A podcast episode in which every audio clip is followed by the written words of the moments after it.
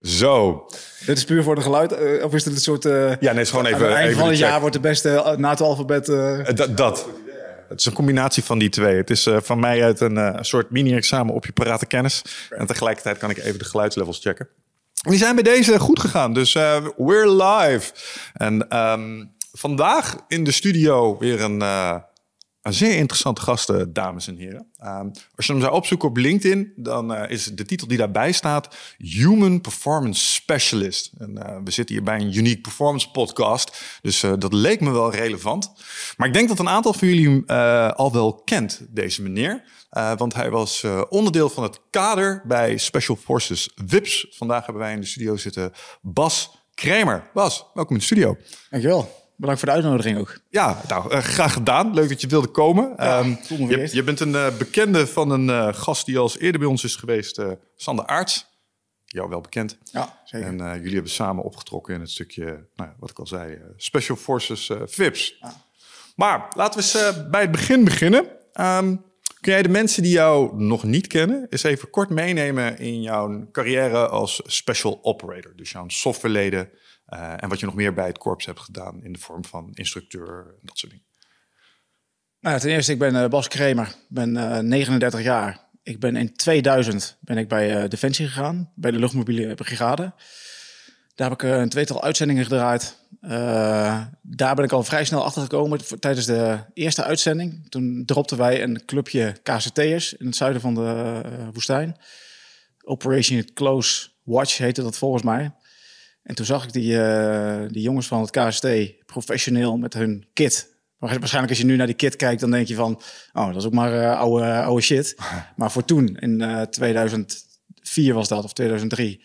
was dat echt wel nou, gewoon een goed spul. Mm. Ik zat dan naar te kijken en naar die, naar die geheimzinnigheid... en die schimmigheid die om die mannen heen hing. En ze hadden natuurlijk beter materiaal. Die lui zagen er mysterieus uit... En die hadden een operatie. Wij, wij wisten niet precies wat ze moesten doen, maar we moesten ze wel in een Chinook uh, laden. Ik was toen boordschutter van een Chinook. Uh, ergens naar het zuiden van uh, Irak vliegen. Daar zo snel mogelijk alles loskoppelen. Daar reden zij met hun voertuig reden naar buiten. En wij stegen zo snel mogelijk weer op. En, en we keken, ik keek vanuit de klep, keek ik ze nog naar. Die mannen gingen langzaam uitstijgen. En wij gingen weer weg. Ik had geen flauw idee wat ze gingen doen. Maar ik dacht wel, daar ga ik ook naartoe. Dat wil ik ook. Dat wil ik ook. En uh, vanaf dan, uh, vanaf toen ben ik gewoon, ik, ik, trainde al veel, maar toen ben ik echt keihard gaan trainen met, vanuit de overtuiging, uh, ik moet de hardste, beste versie van mezelf worden, want dat gaat zometeen nodig zijn. En dat heb ik gedaan. Daarna ben ik nog een keer in Irak geweest.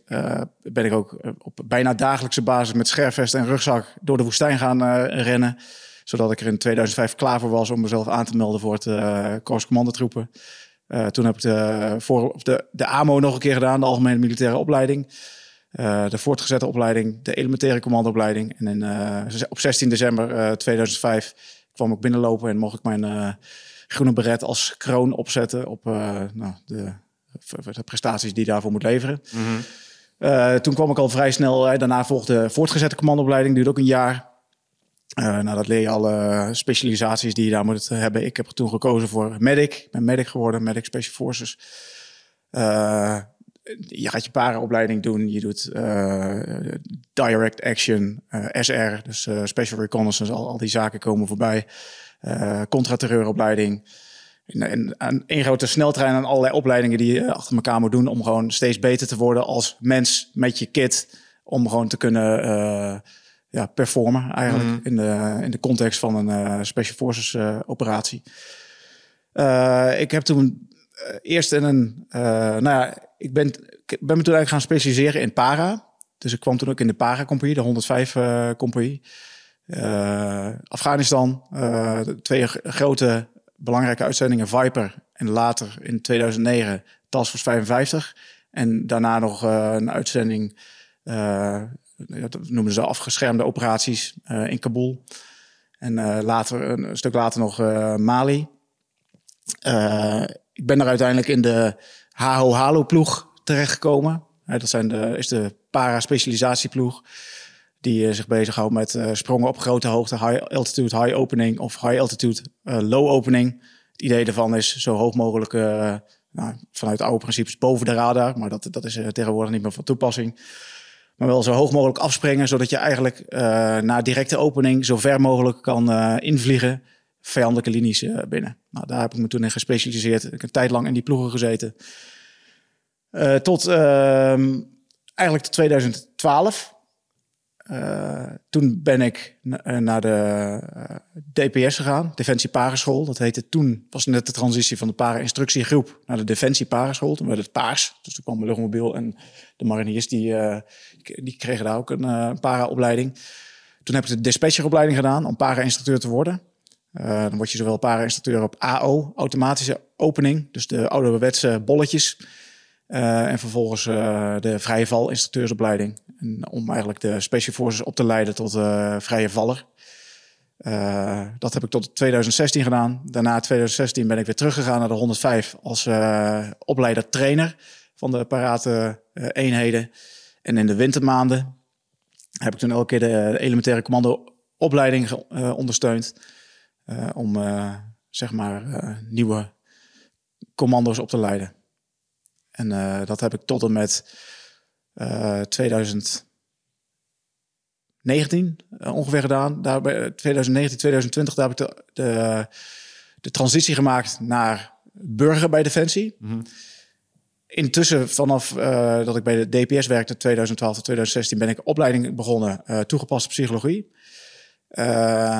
Daar ben ik me helemaal gaan verdiepen in de mens en in de ja, wat het betekent om mensen zijn en hoe je eigenlijk zo goed mogelijk ja, hoe, je, hoe je dat kan verbeteren eigenlijk. Daar was ik mega in geïnteresseerd. Later uh, opleiding mentale kracht gedaan, neurolinguistic pro programming, daar ben ik trainer in geworden. Um, dat kon ik allemaal supergoed gebruiken als instructeur bij de commandoopleiding. Daarna dus als burger bij Defensie gaan werken bij Bureau Gedragsonderzoek. Daar heb ik nog een aantal opleidingen gedaan. Oh, dat gaat meer over het sociale domein. Daar ben ik gedragsonderzoeker geworden.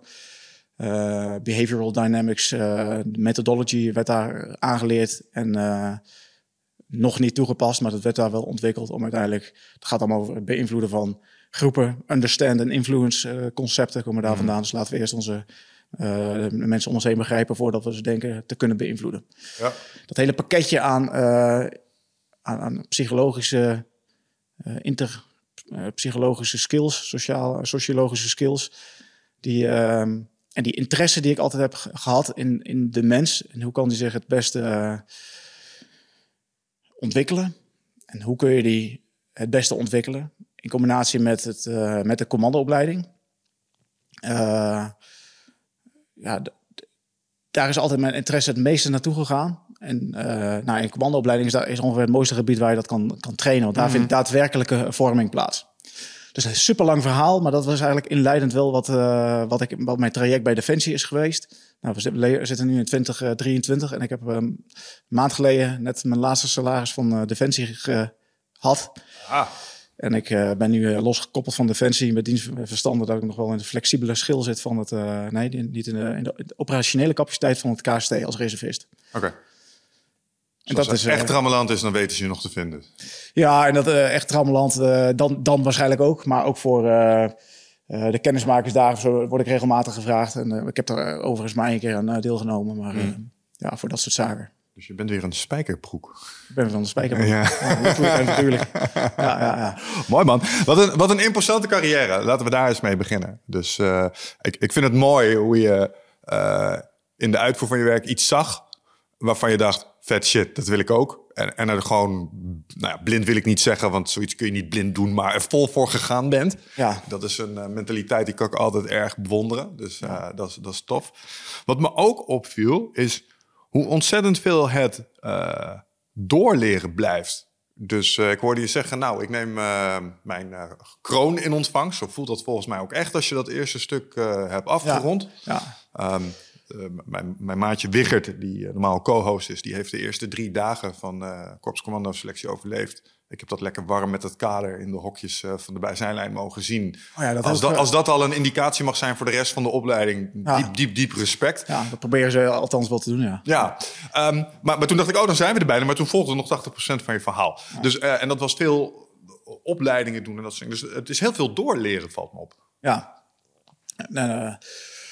Nou ja, dat, uh, dat is ook eigenlijk het, het, hetgene wat mij voornamelijk drijft. Hmm. Dat is voortdurend uh, ontwikkelen. Open blijven staan voor wat, wat, wat er is, wat je dan het meest interesseert. En vervolgens daar lekker op doorpakken van oké, hoe kan ik me daar dan in verbeteren? Mm -hmm. En daarin denk ik dat het, tenminste dat is mijn conclusie over al die verschillende dingen die, die ik geleerd heb, is dat het, het gaat om de wezenskern van een individu. Dus als je echt, echt verandering wil doormaken, dan, dan, dan moet je toch beginnen bij de wezenskern. En met wezenskern bedoel ik diegene die je vanzelf van binnen, diep van binnen denkt te zijn. Dus alle mechanismen die in het lichaam zitten. Hoe kan ik die ten volle benutten om ook het, mijn, mijn beste leven te leven? En uh, het beste uit mezelf te halen. En daarmee uit anderen. Ja. Dat, uh, ja. Dat is een soort gevolg daarvan. Ja, nou, dat, dat blijkt natuurlijk ook uit. Uh, dat vind ik wel interessant wat je dan kiest na, uh, in het leven na defensie in de vorm van toegepaste psychologie. Uh, mm -hmm. wat, mentale, mentale kracht, kracht. ja, en NLP. Ja. Um, en, en dat zijn opleidingen die zich natuurlijk heel erg op het mentale aspect toespitsen. Mm -hmm. Terwijl dat eerste stukje KCT is natuurlijk ook een, een heel fysiek iets. Ja. En um, iets wat me is bijgebleven uit de gesprekken met het kader, uh, vooral als het ging om leeftijd, is dat je kunt goed zien, vooral in die selectiedagen en de opleiding, dat de strategie naarmate mensen ouder worden een beetje verandert. Uh, daar waar ze jonger zijn, brute forces ze. Uh, gewoon puur wilskracht en mm. shit, ik, ik slaap als ik dood ben, stukje. Ja. En dat, dat de gasten die iets ouder zijn, het iets meer doen op een stukje mindset, doseren en dat soort dingen. Mm -hmm. en ik kan me niet anders als voorstellen dat zodra je toen, toen je die opleidingen toegepaste psychologie en NLP ging doen, dat je daar dingen tegenkwam waarvan je dacht, oh, het zou wel echt fucking handig zijn geweest als ik dit had geweten toen ik dit voor de eerste, toen ik dat doorstond. Ja. Um, en mijn vraag is, wat zijn die dingen waarvan je had gewild dat je ze had geweten nu je er onderzoek naar hebt gedaan mm -hmm. um, aan het begin van die opleiding? Dus wat Ja. zou je echt hebben kunnen helpen? Zit jij uh, vaak in je hoofd? Uh, neem je heel veel informatie tot je video's, podcasts, boeken? Uh, nou, voel je niet schuldig, dat doen heel veel mensen natuurlijk. Hè, maar vaak zijn we op zoek naar antwoorden. Um, gaan we nog meer informatie tot ons nemen. Terwijl ja, de antwoorden liggen toch echt in onszelf. En dat is iets wat we voelen met ons lichaam. Maar vaak zijn we zo erg in ons hoofd bezig ja, dat we dat ook niet meer, dat we daar niet meer echt goed bij kunnen. En dat is graag waar ik je voor uit wil nodigen. Voor Rite of Passage. 24, 25 en 26 mei is er weer een nieuwe editie voor mijn retreat voor persoonlijke ontwikkeling. Waarbij het thema echt is om uit het hoofd te komen in dat lichaam. Want dat is waar je alles ervaart. En ik wil dat je gewoon weer in contact komt met, met die, die intuïtie. Ja, en dan gewoon een heel sterk uh, innerlijk kompas. Dat je gewoon weer weet waar je naartoe moet, wat je te doen staat. En dat je gewoon weer helderheid hebt over wat je wilt en hoe dat je dat gaat doen. En dat doen we middels uh, bio-energetische oefeningen, dynamische meditaties, een stuk shamanisme zit erin. Het enige wat er bekend is van het programma is dat er een zweethut in zit. Uh, en natuurlijk gewoon hands-on persoonlijk leiderschap. Uh, dit retreat krijgt een 9,2 gemiddelde van meer dan 331 deelnemers. Daar ben ik ontzettend trots op. Sterker nog, er is ook een money back guarantee. Vind je niks na drie dagen, krijg je gewoon je geld terug. Dus het enige risico dat je loopt, is dat je gelukkiger wordt. Klinkt dit als iets voor jou en durf je het aan? Dan zie ik je op Ride of Passage. Ga naar wichertmeerman.nl en klik op Retreat. Daar.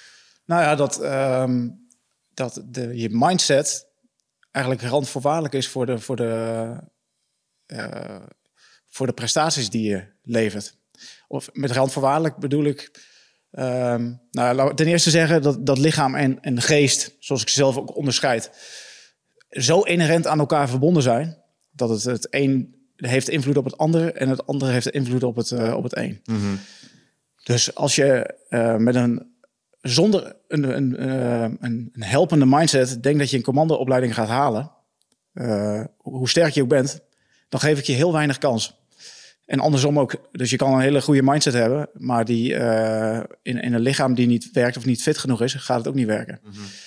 Maar dat je daar invloed uit kan oefenen voor die tijd al, door een helpende mindset uh, te creëren voor jezelf, die maakt dat je ook uh, dat je dit, dit mechanisme ook begrijpt, dat, dat je in een, met een gezonde mindset ook meer geneigd zult zijn om een gezonde lichaam te, uh, te creëren voor jezelf en, en te doen wat daarvoor nodig is. Mm.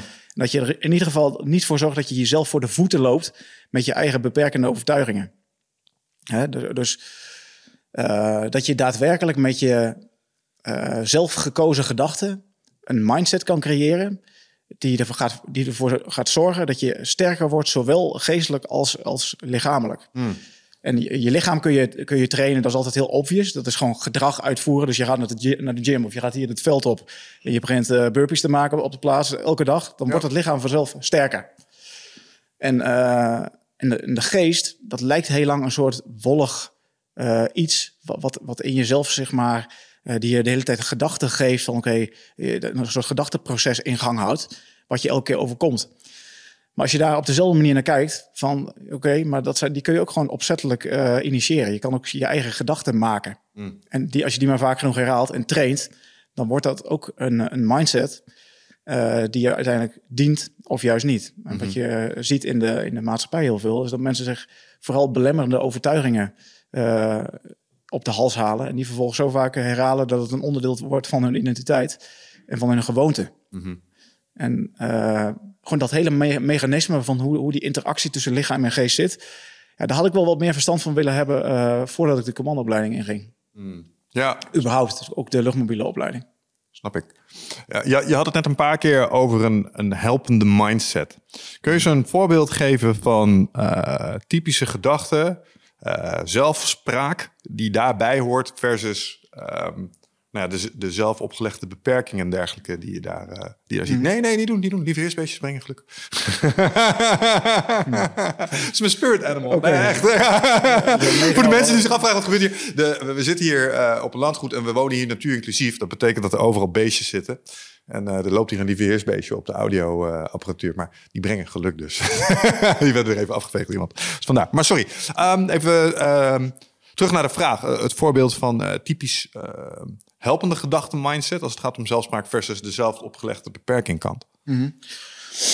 Nou, de meeste, de belangrijkste helpende mindset, te- tevens ehm,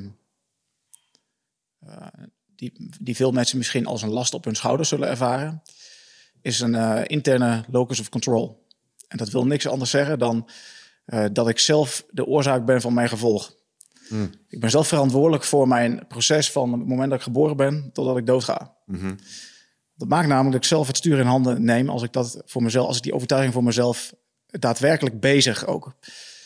Want het tegenovergestelde is, als ik dat niet ben, dan is de, de omgeving is dat. En wie heeft dan het stuur in handen? En als ik, als ik zo naar mijn eigen eh, levensproces kijk, dan eh, en terugkijk ook naar alle eh, beslissingen die ik heel be- bewust genomen heb op bepaalde momenten, waar ik echt dezelfde verantwoordelijkheid heb genomen. En de bereidheid heb gehad om af en toe door de zure appel heen te bijten, want dat, dat is daar soms voor nodig. Dan heeft me dat het meeste gebracht. Dus of dat nou gaat over eh, het besluit om het leger in te gaan. Als 17-jarige jongen, gewoon eh, uit, uit de Achterhoek, boerenjongen met, met rode konen. Eh, bang voor, voor, de, voor de wereld, als het ware. Toch maar in je eentje nog op de trein naar Arnhem daar opgehaald worden met een viertonner. En dan begint in één keer een totaal ander leven. De stap om naar het KST te gaan, waar, waar zowel een, een prestatie uit kan voortvloeien, maar ook een mega teleurstelling. Dus je hebt een soort van gewenste zelfbeeld heb je eh, weggezet. En dan wil je je eigen zelfbeeld wil je daar overheen gaan schuiven. Maar wat nou als dat dan niet lukt? Of dat je na drie dagen of zo al, al stopt, of, of na een week. In wat voor een gat val je dan? Of, ehm, dus daar zit wel wat afbreukrisico zit eraan. Dus het is een moedige stap. En het, eh, gaat, je weet dat het pijn gaat doen. Dus dat, elke keer dat er zulke beslissingen genomen zijn eh, gedurende mijn leven. Ook, ook, ja, begin maar weer met een, met een studie. eh, terwijl je gewoon in volle bak in je, in je operator eh, bestaan zit. Dus dan maak je je leven in één keer druk. Relaties thuis. Het, het beëindigen van de relatie vergt moed als je weet dat het gewoon niet... maar, maar het- het brengt ook veel. En uiteindelijk het beginnen met een, met een, met een tv-programma. Ik bedoel, het was far out, uit, mijn- out, out of my comfortzone zelf. Dus als ik dacht, oké, als ik het hele... Wat andere mensen uit de comfortzone eh, noemen... hoogtes, dieptes, eh, fysiek helemaal aan de bak... was mijn eh, uit, of, uit de comfortzone momentje was echt de bekendheid intreden. Dus met mijn bakkers voor een camera, zoals nu voor een microfoon gaan zitten, voor een camera vertellen, voor grote groepen dingen gaan zeggen. Dat was echt ver uit mijn comfortzone en nog steeds meer dan de rest. Ja, dus eh, de- de- de- toch doe ik dat. Dus dan, dat is ook een moedige stap elke keer. En dat brengt me dan het meest. En dat zijn allemaal eh, eh, verantwoordelijkheden die ik genomen heb met ergens doelen die ik ergens wel wil. Maar waardoor je wel alleen maar zelf dat initiatief kan nemen en de ver- verantwoordelijkheid en de bereidheid moet tonen om te doen wat daarvoor nodig is. Ja. Want ik neem aan dat jij op het moment dat je aan de vooravond van zo'n keuzestap move staat, dat je ook weerstand ervaart. Ja. Ik bedoel, je zult wel degelijk door dat gevoel van, ah, moet ik dit wel doen? Ja. Wie ben ik nou? Zul jij ook gewoon doorheen moeten? Ja, ja zeker. En, en dat is ook precies, hè, dat, dat, dat is dan onzekerheid of angst. Of, hè, dat zijn allemaal emoties. En daarvan ehm, had ik toen al wel willen weten van, maar wat is dat dan eigenlijk precies? En ondanks dat daar in de wetenschap is daar eh, natuurlijk einde, oneindig veel onderzoek naar gedaan. Van wat, wat is dat dan precies wat je dan hebt? Goed, nu ik dat goed begrijp, is dat ook gewoon iets wat je, wat betekenisgeving heet. Dus we hebben een, eh, je, hebt een, je ervaart dan wat, want je denkt aan morgen, oh, dan, dan, dan is er iets aan de hand. Morgen gaat er iets belangrijks gebeuren. En in één keer eh, gaat mijn fysieke arousal gaat omhoog. En daarbij verzin ik allerlei corresponderende gedachten die, houden bij zo'n, die horen bij zo'n verhoogde arousal. En dat is dan vaak negatief. Dus dan ga je jezelf inderdaad naar beneden halen. komen al die belemmerende overtuigingen naar voren. Van ja, ik ga dat nooit kunnen. Ik ben het niet waard. Of ik, dit moet, ik ben hier nu nog niet aan toe. Ik kan het helemaal niet. Ik ben fysiek niet fit. Of ik ben niet. Dat ga ik toch nooit halen. Ik kan me nooit meten met die gasten. Dat is allemaal weerstand. Die je dan het liefst weer terug de comfortzone in, in dwingt.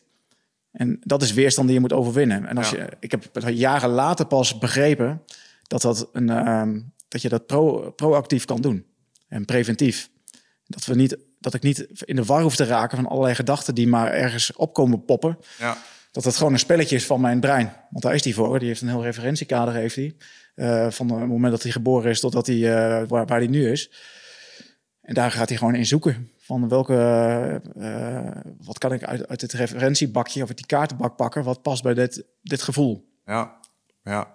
Ja, zij die denken dat ze het kunnen en zij die denken dat ze het niet kunnen, hebben vaak beide gelijk. Ja, ja, Ja. ja, precies. Dat Het is maar dan. welke je wil eh, volgen. Ja, en eh, misschien kun je dan mij en de luisteraar nog iets meenemen in hoe dat interne proces eruit ziet van die dialoog die er dan plaatsvindt. Oh, er gaat morgen iets belangrijks eh, gebeuren. Oh shit man, je bent er helemaal nog niet klaar voor. En dat, zeg maar als het een sms'je zou zijn, piep, die staat dan op gelezen en nou moet je iets terug gaan tikken naar, dat, naar, naar, die gedachte. En is het dan een soort schaakspelletje met, met de- ben je aan het soort van debatteren met die stem? Of werkt dat anders? Of negeer je het juist gewoon helemaal? Of eh, hoe werkt dat? Nou, de, de bewustwording dat het ehm, eh, maar een mindspelletje is.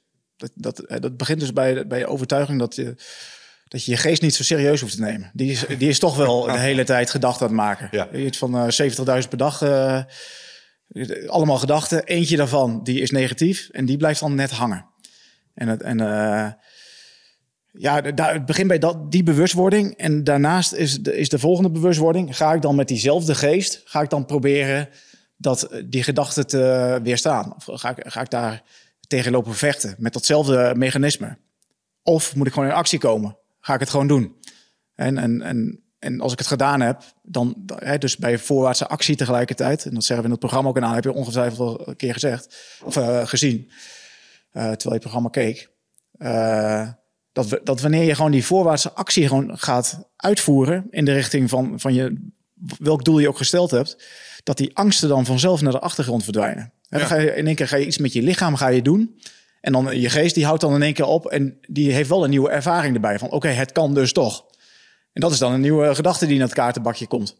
En als dat kaartenbakje met die positieve ervaringen en eh, bijbehorende gedachten maar voller wordt en saillanter, eh, hè, dus meer beschikbaar zijn voor de, voor de geest om uit te kiezen, dan gaan die anderen vanzelf wel naar de achtergrond. Ja. Die gaan nooit verdwijnen, want het, eh, dat zit nou eenmaal in je referentiekader. Dus dat loslaten van belemmerende overtuigingen en zo.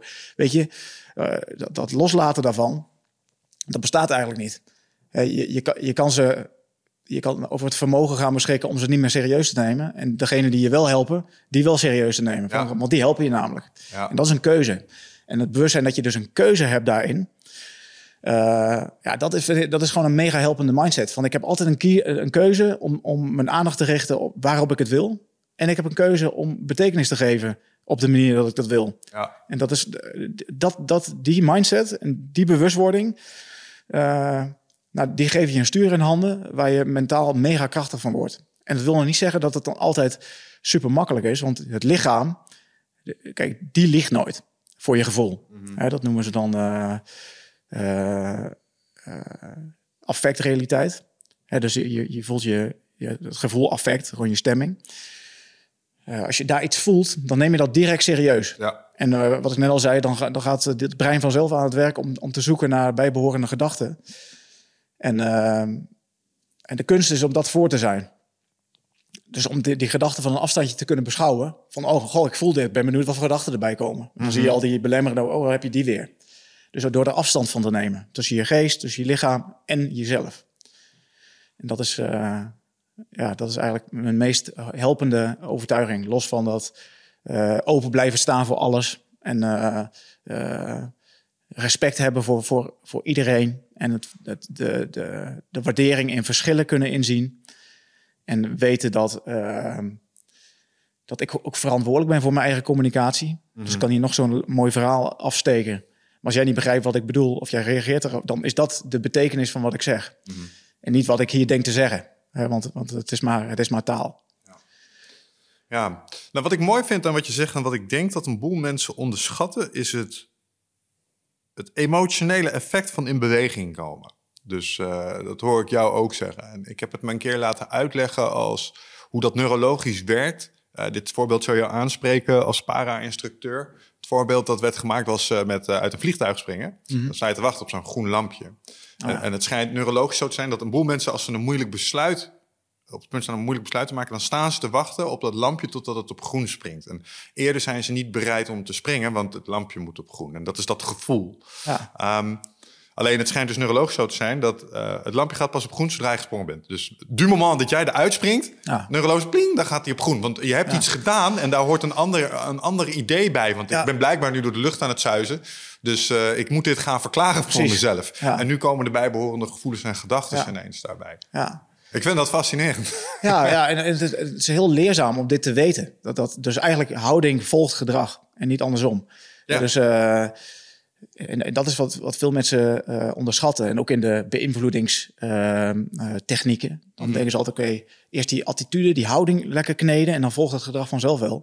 Maar in de praktijk is het, oké, doe het maar gewoon... en daarna zul je de, bij, de, de desbetreffende eh, houding daarbij wel ontwikkelen... Met, met de overtuigingen die daarbij bij horen. Ja. Dus als je maar uit dat vliegtuig geduwd bent, bij wijze van spreken, eh, dan ga je daarna wel rationaliseren van waarom dat een goed idee is geweest.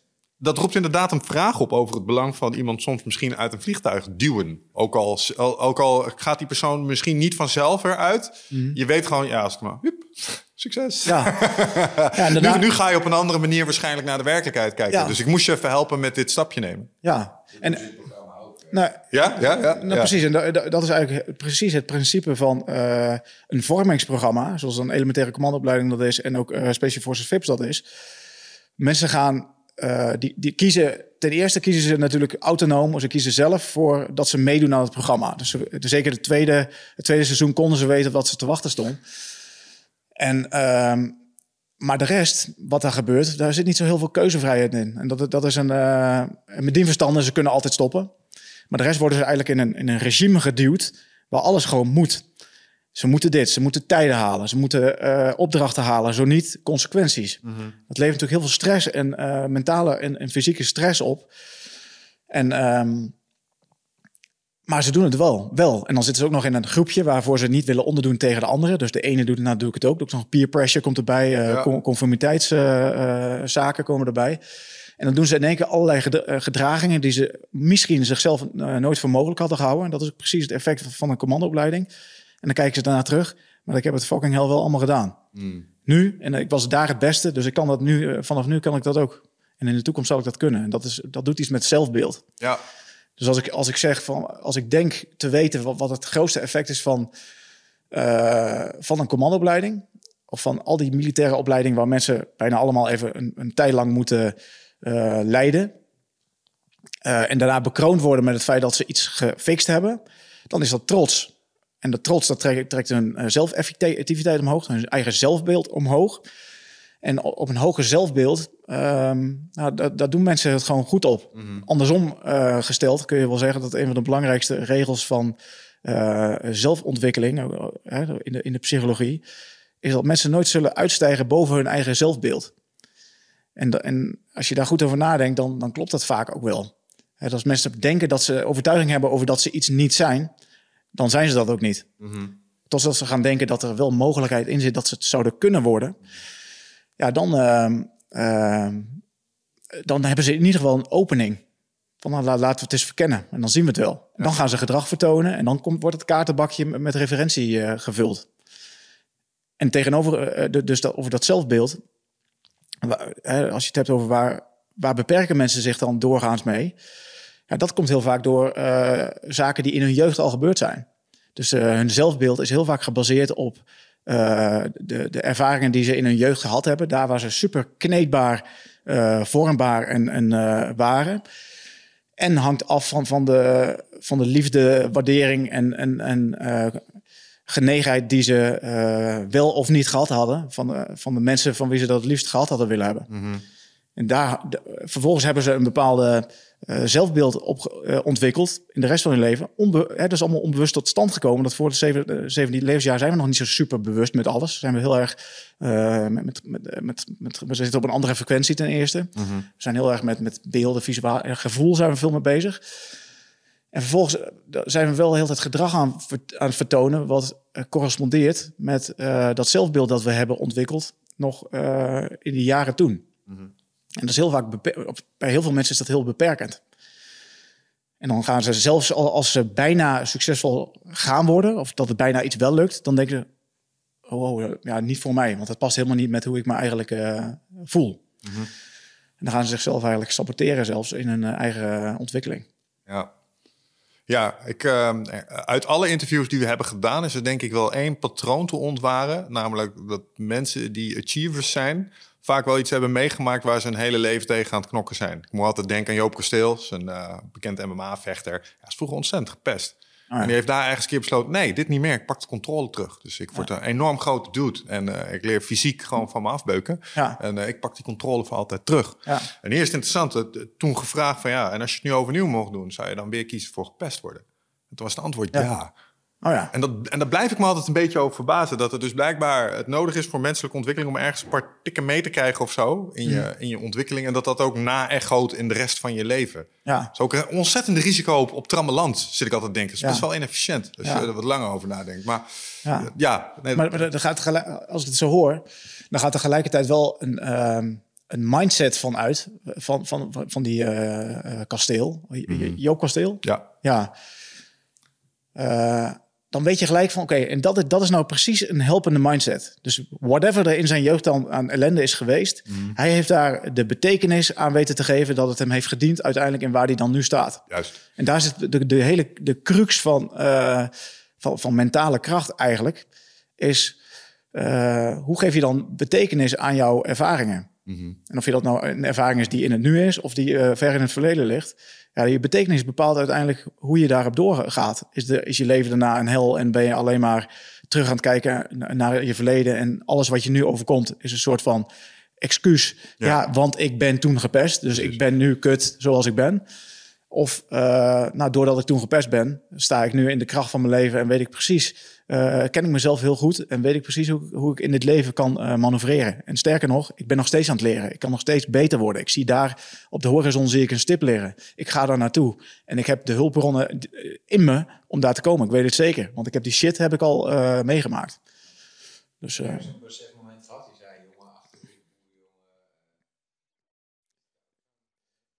n- nou ja,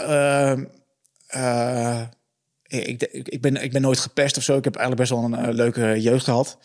Eh, met die verstanden dat ik toch, eh, of dat wherever dat vandaan komt, maar in de openbaarheid, spreken in het openbaar, jezelf ten volle blootgeven.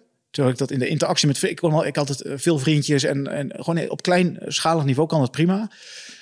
Maar op grootschalig niveau is, was dat echt mijn, mijn, mijn angst. Achterhoeks. Ja, misschien, ja, ik weet niet Doe of het normaal, weet je wel. ja, dat doen we nog, ja, nou ja, die- bescheidenheid die zit daar sowieso wel in. En dat vind ik ook een, pri- een prima eigenschap. Maar gewoon ergens wel ehm, dingen willen. Eh, ook weten dat je de kennis hebt en de instructievaardigheden om kennis over te brengen. Maar eigenlijk te bang zijn om het te doen. En, en, en dat is natuurlijk een mega beperkende overtuiging, die, wat gewoon onzin is. Dat is Ja. gewoon dat, waar die, waar die eh, overtuiging ook vandaan komt. Het belemmert je. En, je- en, je voelt het. Dus je neemt het serieus. Oh, ik ga, moet ergens gaan spreken. Hartslag omhoog. eh, droge keel. eh eh, gierende hartkleppen. En snelle ademhaling. Nou, dat is niet de ideale manier om, om je praatje dan te houden. Want dan kom je het niet over. En dan weet je dan. Ben je daar weer bewust van. Wordt het alleen maar erger. En dat, dat- dan kom je in een cyclus down the drain. En ook daar kom je ook alleen maar doorheen door het gewoon te doen. Door, door voor, het, voor het blok gezet te worden.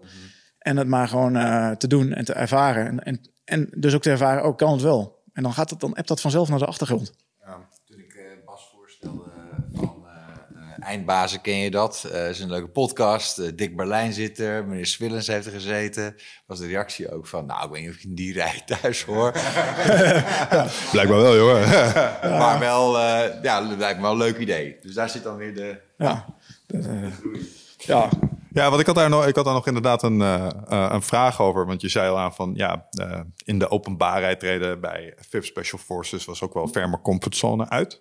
Ehm, nou, enerzijds dus iets zelfbeeld, misschien iets cultureels. Ik zei het met een knipoog over de achterhoek. Want dan heb je ook hele extraverte mensen die het fantastisch vinden om op een podium te gaan staan en zo. Ja. Dus dat lijkt me niet. Ehm, maar een ander ding wat ik me wel daarbij afvroeg is, ehm, en dat heb ik in Amerika ook eh, een, een klein beetje gezien. ehm, hoe kijk je aan, of nee, hoe ga je om met hoe jouw collega's van bijvoorbeeld korpscommando's kijken naar het in de openbaarheid trainen met een beroep dat van oorsprong toch eigenlijk heel geheimzinnig, heimelijk en een beetje mysterieus is. Ja. En nu ook wel een beetje gedemystificeerd wordt. Ik Ja. kan me voorstellen dat er een, dat er een groep binnen de, binnen de KST is die dat jammer vindt. ja. En dat is ook zo. En ik zou zelf bij die groep horen overigens. Oké. die dat, eh, die dat vond. Eh, en ik, ik vind dat ergens nog steeds wel. Ehm, ik bedoel, de, de, het, laten, we zo, laten we zo zeggen. eh, het Korps Commandotroepen is zelf op een gegeven moment de weg ingeslagen om meer in de openbaarheid te treden. Om meer te, te laten zien en ook de, gebruik te maken van de, van de tegenwoordige middelen die we hebben. Laten we, wat meer, laten we die mystiek die om het KST eh, heen hangt, is wat eh, downscalen. En laten we mensen gewoon eh, zien. Wat, wat gebeurt er dan precies? En wat moet je allemaal kunnen? En wanneer haal je het wel en wanneer haal je het niet? Dus de complete elementaire commandoopleiding staat volgens mij in eh, brokjes op YouTube. Nou, er zijn verschillende mensen die hebben er al verslag over gegeven. Ja. Er zijn reclamefilmpjes gemaakt die veel meer blo- blootgeeft, documentaires, eh et cetera. Dus er was al heel veel over bekend. En toen vonden wij daar allemaal wel wat van. Want, want al die campagnes hebben ook nog niet echt geresulteerd in veel meer eh, output. Wel in de zin van, oké, veel meer aanmeldingen. Maar onder de tranenpoort kwamen nog steeds hetzelfde eh, clubje eh, eh, cursisten. Ja, de, De tranenpoort. de- uiteindelijk de poort waar, waar mensen dus na, die, na die elementaire commandoopleiding met de, de tranen biggelend over hun wangen eindelijk alle pijn en endurance komen binnenwaggelen. Noemen ze tranenpoort. Maar dat zijn altijd maar eh, weinig mensen. En dat werd niet echt meer door alle output en de miljoenen die er ook in... Nou, miljoen, ik weet niet, maar in ieder geval de honderdduizenden euro's die in de reclamecampagnes en in, in, eh, naar buiten treden. Maar de reden was werving. Om De reden iets was- meer in de openbaarheid te treden. Nou, de reden was, eh, voor zover ik dat weet, was echt werving. Ja. En daar vonden heel veel KST'ers, inclusief ik, vond daar ook wel wat van. van het, het, het heeft ook, ja, je moet ook van waarom ben ik eigenlijk hier naartoe gekomen? Dat komt ook een beetje door die, door die mystiek die er omheen hangt. Van, ik, ik ben wel bereid om, ondanks dat ik niet weet wat daar gebeuren, gebeurt, om daar toch naartoe te gaan. Mhm. En dat, dat zou je al bijna kunnen zeggen, oké, dat is al een goede, goede, goede selectiestap. Van iemand, we- iemand treedt in het onbekende. Want nu, als je, nu treed je bij wijze van spreken al in het bekende, eh, als je er naartoe gaat, want je weet precies wat er gaat gebeuren. Ondanks dat je in de praktijk, in de praktijk zult merken dat je het alsnog niet precies weet. Want dat weet je echt pas als je aan het, aan het doen bent. Maar ehm, eh, goed, daar, daar is best wel wat kritiek over geweest. En ja, ik weet, ik weet dat het, eh, het KST op dit moment ook niet heel blij is met, met de programma's die er eh, rondom zijn. Eh, en daarom in het programma zelf hoor je ons ook nooit eh, het Korps Commandotroepen zeggen. Of het Korps Mariniers zeggen. Wij hebben het alleen maar over Special Forces. En we maken vooral de, eh, of eigenlijk alleen maar de spiegeling van de Special Forces naar de maatschappij. Min of meer. Dat, dat, we doen dat door middel van, we gebruiken als middel Special Forces vormingsmethodieken. Maar je ziet gewoon in de praktijk, eh, op het programma zelf, zie je dat het, dat, dat het uh, me, voor, voor mensen voor persoonlijke groei gewoon zorgt. Ja. En dan zie je ook gelijk dat dat dus het effect is van de, van de commandoopleiding. Gewoon persoonlijke groei. Mensen worden helemaal afgepeld. Die komen zichzelf uh, een paar keer tegen. En die merken dat ze zowel mentaal als fysiek dieper kunnen gaan dan dat ze ooit verwacht hadden. Ja. En zolang mensen dat proces maar doorstaan, dan bouwen ze elke keer trots, trots, trots, zelfbeeld, zelfbeeld, zelfbeeld. En ze Ja. halen het uiteindelijk. Ja. En dat zegt nog niks over de mensen die het eh, niet halen. Want die kunnen daar misschien, doen ze ook zelf, maar dan, die kunnen daar misschien wel heel negatieve consequenties aan eh, ondervinden. Ja. Nou, het beantwoordt ook wel een klein beetje een vraag vanuit een andere invalshoek. We zijn ook bij de EOD geweest. En eh, toen mochten we ook opnames maken van hun proces. Maar niet van alle stukjes van het proces. Want er zitten bepaalde geheime ingrediënten in dat proces. Maar zij hebben ook zoiets ja, je hoeft niemand slimmer te maken als dat ze zijn. Want daar kun je rekening mee houden. Vooral in dat schaakspel met explosieven, zeg maar. Ja. Ehm, oh, ze hebben die techniek. Oh, dan kunnen wij het zo eh, weer counteren, weet je wel. Ja. Ehm, ja, als je het zo uitlegt, bij zo'n Special Forces VIPs worden niet echt jullie SOP's blootgelegd. Of hoe je nou tactisch Nee. welke keuzes maakt in het schoonvegen van een kamer of zo. Ja. Het is meer dat psychologische component. Het is een psychologische Ja. component. Het gaat alleen maar over het zijn en willen. En wij doen in uh, SFVIPs helemaal niks met vaardigheden. Helemaal niks. Het is echt een, een middel om, uh, om mensen zichzelf beter te, le te, leren kennen. Maar wel te spiegelen. Dus het is nog wel de lat van Special Forces staat centraal. Dus jij, jij Ja. wil, je wil je meten aan uh, Special Forces. Nou ja, dat betekent mentaal dit. En dat betekent fysiek ook dit. Voortdurende druk. Hey, je zit niet daadwerkelijk in een vijandige uh, omstandigheid. Je wordt niet doodgeschoten hier. Dus hoe uh, simuleren we dat? Nou, door het wegnemen van status, zekerheid, autonomie, verbinding met, met andere sociale verbindingen en rechtvaardigheid. Dus die hele, ja, de, de, al die principes wegnemen en mensen worden primair. En voor ons, wij kijken alleen, oké, okay, hoe, lang, hoe lang ben jij nog in staat om in je, in je mensenbrein uh, rationeel te blijven handelen uh, waar nodig. En ook anderen emotioneel te ondersteunen in dat proces. Ja, ja. En, en zelfs in die setting waarbij je weet, ah, eigenlijk is het veilig. Ah, er is een cameraploeg bij. Er is niet echt een fysiek gevaar. Kun je mensen dus toch al redelijk snel zo in een positie brengen dat dat primaire denken wel degelijk naar de voorgrond gaat. Ja. Wat toch wel iets zegt over dat laagje, dunne laagje vernis wat beschaafdheid eigenlijk maar is. Ja, ja. En, en, maar, maar die door, ook vooral door, uh, door, door weerstand, door onze eigen weerstand uh, uh, wordt weggehaald, dat laagje vernis. Want als we allemaal heel goed zouden weten dat we die keuze hebben in hoe we ergens betekenis aan geven en waar we onze aandacht op richten, dan zul je die, zien dat die top-down controle, zoals wij dat noemen, hè, want ik, ik ga daar nog wel even in op, op dat platform dat wij nu aan het ontwikkelen zijn, mm -hmm. uh, dat je veel langer in staat bent om daar te, te blijven. Dus wel in, in dat mensenbrein, dus jezelf uh, top-down te reguleren, dat blijft wel degelijk langer mogelijk als je die tools uh, mm -hmm. uh, als je jezelf dat eigen maakt, als je, dus, als je daar beter in maakt. En, en, en, dat zijn allemaal van die fundamentele dingen waarvan ik altijd denk, en met die vraag die Jan erin stelde van wat had je allemaal al eerder willen weten? Nou, ik had wel een, een gebruiksaanwijzing willen hebben bij mijn lichaam en geest. Mm. En die zitten er niet, kennelijk niet bij, uh, bij de geboorte. Maar ook weer wel, als je gewoon goed kijkt en een goede aandacht hebt voor je eigen lichaam en geest. Van oké, okay, hoe word ik ergens beter in? Heel obvious, lichamelijk. Ik bedoel, ga de gym in en doe weer die, die 100 burpees of uh, trek jezelf uh, op. Of druk jezelf op en je merkt na verloop van tijd... oké, okay, nu kan ik het uh, 40 keer, nu kan ik het 50 keer, nu kan ik het 60 keer, nu kan ik het 100 keer. Met de geest werkt het precies hetzelfde.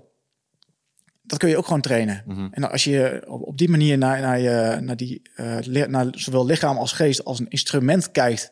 van jouw eigen vrije wil, voor zover die bestaat...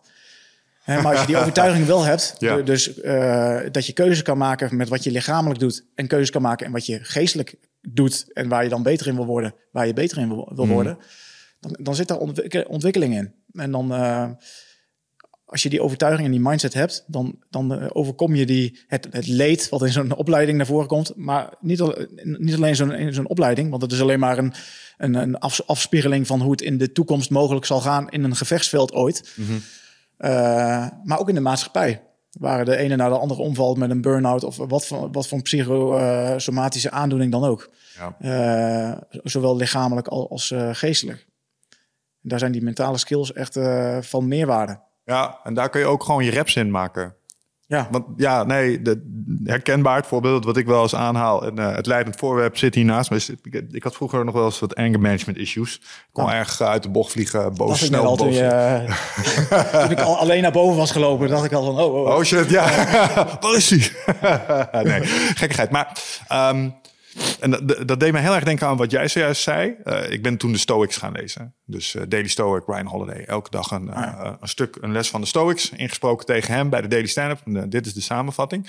En daar hebben ze ook zo'n ding dat je... ehm, en ik noem dat de glijbaan afgaan. Zeg maar, als je echt ergens pissig om kan worden... zit er zo'n zo'n doodmoment. En daar kan je heel even zien... oh gast, je staat op het punt om je ding te doen. En daar kan je net even op ingrijpen, net voordat je er afroet, zeg maar. Soms ben je ook glorieus te laat, zeg maar. Ja. Eh, en ehm Stoïcijnen noemden dat oordeel. Dus, eh, oh, je schiet naar je oordeel. Eh, en je kunt heel goed worden in je oordeel. Op een gegeven moment, oh, dat glas is half leeg. Ah, dat glas half... Nee, nee, hij is half vol. Hij is half leeg. Nee, nee, hij is half vol. Dat, dat, dat kun je oefenen. En dat, dat zijn mental reps, zeg maar. Ja. Dat heb ik echt heel veel moeten Ja. doen. Maar uiteindelijk ga je automatisch naar half vol. Alleen als je natuurlijke dispositie is, hij is half leeg, kan je dat aan het begin niet helemaal geloven. Maar dat is misschien hetzelfde als dat je aan het begin geen één pull-up kan. Maar als je maar blijft opdagen, Ja. nou, uiteindelijk kun je er meer. Ja, en het gaat ook over gewoonte eigenlijk. Hè? Dus als je Ja. maar lang genoeg altijd dat gedaan, als je direct eh, eh, die, die impuls gevolgd bent, jarenlang, van oké, Mhm. ik voel een, een vorm van woede, ik, doe gelijk met het gedrag dat daarbij hoort. Dan is dat een gewoonte geworden. Dus dan Ja. eh, dat spoor in je, in je zenuwstelsel is zo uitgesleten, dat is het makkelijkste pad om te volgen. En dan, dan vergeten mensen dat daar een pauzeknop tussenin zit. Mhm. De welbekende stimulus, pauze, respons. Sommige mensen stimulus, respons, stimulus, respons. Dus een prikkel, buitenwereld. Ik, ik, ik reageer altijd direct op mijn buitenwereld. Ja, oké, eh, maar helpt je dat? Is dan de vraag. Ja, mega. Oké, ga er vooral mee door. Nee, dat beperkt me mega. Oké, weet dan in ieder geval dat daar wel een pauzeknop tussen zit. Een moment van eh, keuze. Dus de- wat, whatever de buitenwereld ook doet, je hoeft daar niks mee. Hè? En als je er wel wat mee wil, kies dan vooral wat je ermee wil. Maar ga niet im- impulsief te werk als het jou niet dient. Ja. Wat zou je willen doen? Kom je, dat is de volgende vraag dan altijd. Hè? Dus, ehm, en dan kom je vanzelf bij een toolbox eh, eh, eh, van veerkracht. Waar doelen stellen natuurlijk altijd een belangrijke van is. Visie en dat soort zaken. Ja. Wat ik mooi vond aan het begin van je verhaal, en dat is ook iets wat ik me daarin realiseerde, is de, het stukje verantwoordelijkheid daarin. Ja, Eh, dus eh, jij bent verantwoordelijk voor het inbouwen van die pauze. En daarmee gaat alles om je heen beter worden. En, Ja. en soms is het ook niet eens een kwestie van wat je wil. Het is een kwestie van wat is nu het beste. Want, dat Ja. kan, kan- want heel vaak als je eh, impulsreactie, impulsreactie hebt, dan, dan is ehm, de actie die eruit komt, is vaak ingegeven door hele primaire impulsen. Wil wel, wil niet. ja, Vuur slecht, bier goed. Weet je wel? Een beetje, beetje dat idee. Maar als je wat langer nadenkt daarover, dan kom je soms tot de conclusie, ja, maar het is wel een goed idee om nu even dit te trotseren, want Mhm. en daarmee worden je keuzes efficiënter. Het, het is een beetje, eh, het, vooral ook het verschil tussen korte en lange termijn. Ik bedoel, Ja. je, je, Ja, laten we zeggen, je primaire zelf wil, zal altijd de korte termijn bevrediging eh, verkiezen boven lange termijn doelen. Dus je, als je daar niet eh, bewust van bent, en dat moment van bewustzijn, dat zit alleen maar onder die pauzeknop en ni- niet ergens anders, dan eh, zul je altijd voor instant behoeftebevrediging gaan. Dat is gewoon hoe we ge- ge- ge- geprogrammeerd zijn als mens. ja, Angst vermijden, pijn vermijden, genot nastreven. Het liefst zo snel mogelijk. ja.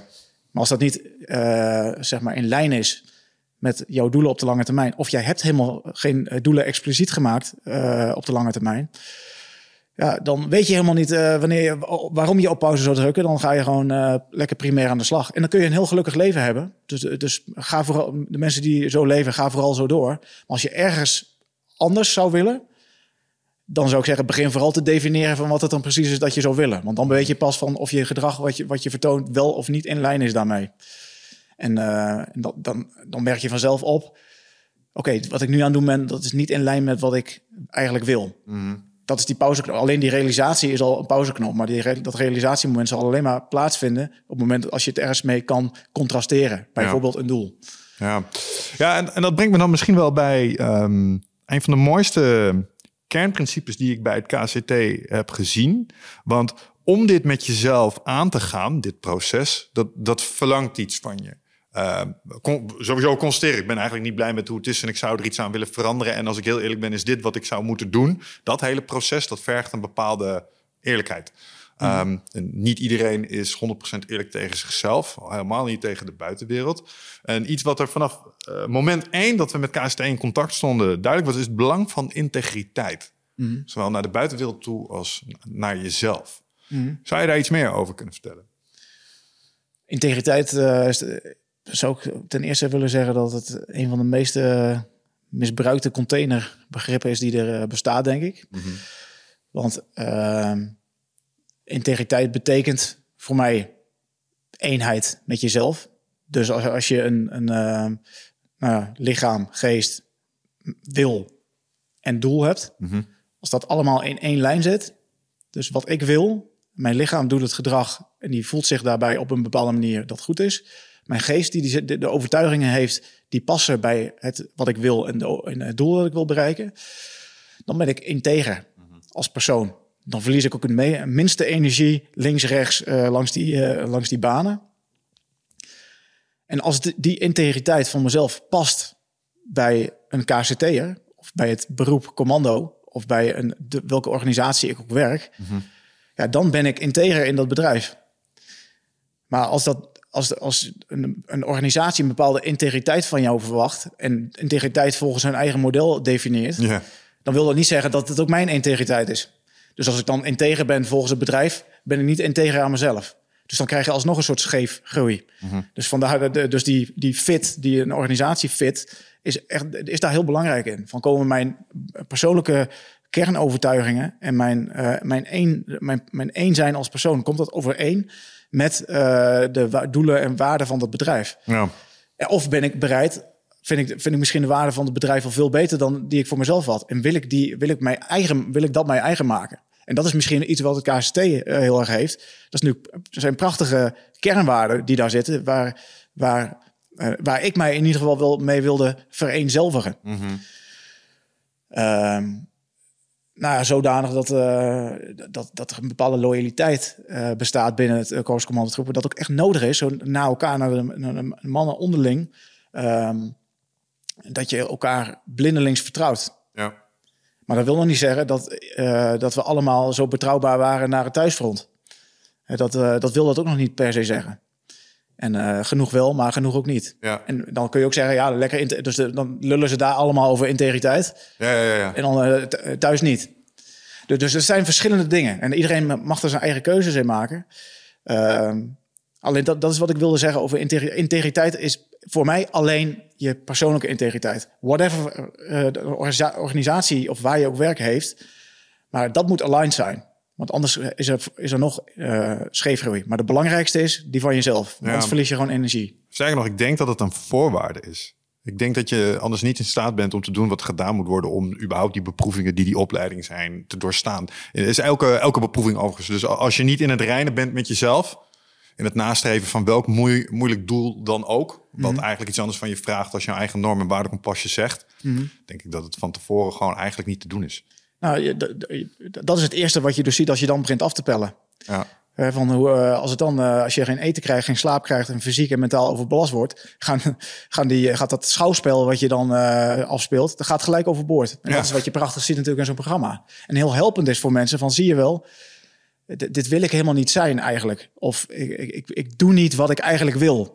Of eh, ik denk niet, of de gedachten die ik heb, die helpen me niet. Dat- Dat, is waar mensen dan eh, tegelijk tegenaan eh, lopen. Ja, ik weet nog wel dat Wigert zijn drie dagen erop had zitten. En het eerste wat hij zei is, dit wil ik dus echt niet. Gewoon, ik wil dit echt niet. Ik wil gewoon met tranen zo, ik wil dit echt niet, man.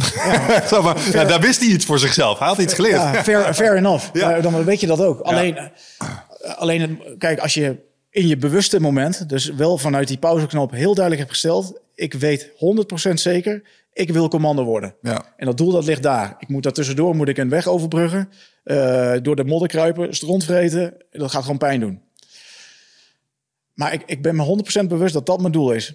En dan wordt het een beetje zwaar, pittig en, eh, en eh, fysiek en mentaal. En dan haak je af. Dan kun je afvragen, maar is dat dan een bewuste keuze? Ja. En wat je dan ook vaak, dan krijg je die, die eh, achteraf goed lullen verhalen van ja, ik ben toch, ik wil het eigenlijk toch niet. Ja. Want ik heb gedrag vertoond dat, eh, dat dus die cognitieve dissonantie, daar zijn we als mensen meester in. Oftewel gewoon goed lullen wat we, eh, wat we doen eigenlijk. Hè? Want gewoon onze intenties aanpassen achteraf. Uh, omdat we toch een gedrag, gedrag hebben vertoond wat niet pas, paste bij onze werkelijke intenties. Nooit last van. ja, snap ik heel goed. Ja, ja. Natuurlijk. Maar volgens mij is het bij jullie ook zo dat, dat je um, jullie het doel van het programma is volgens mij niet uh, uh, iedereen langs de lat van de Special Forces leggen, maar meer iedereen uh, aan een beproeving onderwerpen. Totdat ze op een gegeven moment zeggen: Ik geef nu op, ik heb nu voor mij de grens bereikt. Want het is natuurlijk toch een beroep ook voor nou ja, de, de, de, de uitzondering echt. Ja, zeker. Dus, kijk, we, de, de mensen die aan het einde overblijven, die uh, hebben zich zodanig aan de lat gemeten dat wij zeggen: je, je, je mag gerustig beginnen uh, bij ons aan de voorkant van de opleiding. Dus, en en de, de rest zien we ook wel. Kijk, we, we zijn ook niet achterlijk, maar we, we geven wel iedereen een kans aan het begin. En, um, en dan gunnen iedereen zijn ontwikkelingsstappen. Totdat, we, tot, totdat iedereen wel ziet, ja, dit gaat nergens meer over. Nu ben je echt alleen maar een last voor de groep. Maar we houden je nog heel even, heel even vast, want dat is ook goed voor het groepsproces. Dat, dat, dat kan ook. En je hebt, maar, maar elk moment dat je in die, uh, in, die, in, in, die week zit of in dat traject zit, heb je nog kans. Alleen met de dag wordt de, de kans om jezelf te laten zien op de manier hoe wij het willen zien, ja, die wordt steeds minder. Mm -hmm. Totdat het echt ongeloofwaardig begint te worden. En mensen ja, we houden alleen maar elke keer een spiegel voor. Jij bent je nu werkelijk aan het meten aan de lat van Special Forces? Ja, echt? Waar, waar blijkt dat precies uit? En dan zeggen ze altijd, ja, ja, eigenlijk nergens uit. Ja, dus nou ja, ik geef op. En, uh, en, dat, en zo gaat dat in, uh, in uh, elementaire commandoopleiding gaat dat ook zo. Mm -hmm. Van je, je, je, wilt toch iets laten zien hier of niet? Doe je dat dan? ja, ja, op dit moment niet. Ja, op welk moment eigenlijk wel? Want we zitten in week vier. En welk moment heb je het werkelijk laten zien? Ja, ja eigenlijk nog geen enkel moment. Nou, wat, wat gaan we doen dan nu? Ja, echt nog maar uit te stippen. Ja, dat zei je twee weken geleden ook al. Maar wat ga jij nu hier doen? Ja, dan uh, houdt het... Uh, ja, inderdaad. Daar hangt de bel. En uh, zo, ja, zo gaat dat. En maar dat is hard, maar het is wel zo. Is, is er veel, zeg maar, wat niet de uitzending gehaald heeft? Wat wel gebeurd is, dat je zegt, nou ja, dat heb ik niet teruggezien? Nou, laat, laat ik voorop stellen dat, dat er... Dat, dat er gefilmd, alles wordt gefilmd en we doen niks over. Dus er is geen, oké, uh, even pauze hier, uh, kun je dit nog een keer doen? Dat gebeurt echt niet. En dan, uh, als het aan de filmcrew zou liggen, vaker, of zou het wel gebeuren? Maar voor ons, wij zeiden van het begin af aan al, ja, dat doen we gewoon echt niet. Dat, is, dat, dat kan niet met dit. Het is gewoon een, een, een proces, film maar maar achteraan. Dat is een beetje het idee. En natuurlijk moet je gaan leren samenwerking. We leren samenwerken met een totaal andere werkmethode als waar wij zelf gewend zijn mee te werken. Wat overigens super leuk en leerzaam is geweest, moet ik echt zeggen. En dat, dat werkt ook feilloos uiteindelijk. Um, alleen uh, ze, ze knippen uit een dag, wat gewoon 24 uur heeft, van de 20 uur echt gewerkt wordt, van, ook, ook door de kandidaten. Ja, dan moeten ze een, een 50 minuten film van maken. Een aflevering van 50 minuten. Ja, daar staat niet alles in. En dan maken ze, ja, ze moeten natuurlijk verhaallijntjes maken van mensen, een beetje inla, een beetje laden van bepaalde personen. Ja, daar komen mooie dingen in uh, waarvan je denkt van, oké, okay, oh, goh, zit dat er wel in en dat niet? Ja, dat blijft altijd, maar dat is ook de keuze van de, van de regisseur uiteindelijk. Maar ik vind dat ze het goed gedaan hebben, overigens. Ja. Echt mooi van, een mooi en, en heeft nou iedereen zeg maar, in jouw ogen het wel begrepen na afloop? Of zijn er ook echt mensen die nog steeds niet snappen van... Uh, ja, wat heb ik hier uit kunnen halen? Um, kan ik... Uh, ik heb het idee van wel. Dat, dat heel veel mensen...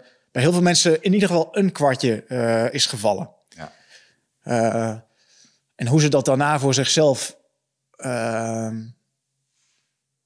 goed lullen of een, een plekje geven. Uh, ja, daar, daar is een week tekort. Laten we eerlijk zijn, daar is een week echt tekort voor. Maar ik, de, ik denk wel als, als mensen uh, heel reflectief zijn, zelf kritisch naar zichzelf blijven kijken, dat er ehm, ja, dat ze er allemaal wel op een manier wat mee kunnen. En ik denk dat ehm, nou ja, een, een, een ferry, de laatste aflevering ja, ik, ik vind het gewoon uh, vervelend voor, voor hem dat hij daar gewoon niet lekker uitkomt. En dat, uh, los van dat het zijn eigen verantwoordelijkheid is, dat, dat weet hij ook. Maar ik gun hem echt uh, beter. Ik zie gewoon dat er voor mijn gevoel wat issues spelen. Wat, wat in zo'n weekje natuurlijk niet opgelost is. Maar hij heeft echt wel wat, wat werk te doen met zichzelf. En dat, ik denk dat dat het. en dat, voor hem is dat makkelijker om dat gedeelte te, te vermijden dan dat, om er echt volle bak in te duiken. Want er zit volgens mij nog wel wat eh, shit uh, waar die doorheen zo, zo misschien het voordeel dat uh, de omgeving het ook allemaal heeft kunnen zien. Dus misschien dat dat nog wat, uh, wat doet. Dat hoop ik. Ik hoop dat, uh, dat, zijn, dat hij een sociaal vangnet heeft die hem, die hem ook daarin spiegelt. Want hij zal de, de, eerste ook zijn die wel toegeeft dat er wat, wat, wat, nodig is. Ja. Ah. All right. Ja, het blijft een uh, fysiek en mentaal ongemak blijft een uitvergroting uh, van het leven. Ja, en, uh, dan worden de, de manco's altijd snel duidelijk. Ja. Um, helder verhaal. Iets waar ik het ook graag nog even met je over wilde hebben. Of graag, liever heb ik het er niet over, maar het is nou eenmaal actueel. Um, en het heeft te maken met de Oekraïne. Want je bent natuurlijk een professional. Jouw, jouw beroep was oorlog. En uh, er is nu een grootschalig uh, conflict uh, vindt er plaats, waarbij, nou, ik mag wel zeggen, op het scherpst van de tactische en technologische snede nu van alles gebeurt. Mm -hmm. kan me niet anders voorstellen dat je daar met een soort vakdeformatie ook naar kijkt. Als zijn de SF-operator, maar misschien zelfs ook wel eens iemand die mensen opleidt mm -hmm. om in dat soort situaties te werken. Ja. Hoe, hoe, kijk je daarnaar? Nou, ik ehm, vanuit verschillende uh, niveaus kan ik, kan, kan ik daar naar kijken. Laat ik vooropstellen, als ik zelf operator zou zijn, nog steeds in die, in die rol van uh, uh, ploeglid, commando, speciale operaties, ja, dan zou ik daar graag naartoe willen met mijn team om daar iets te betekenen en tegelijkertijd onze, onze teamskills en onze professie daar te gewoon te, te uit te voeren. Mm -hmm.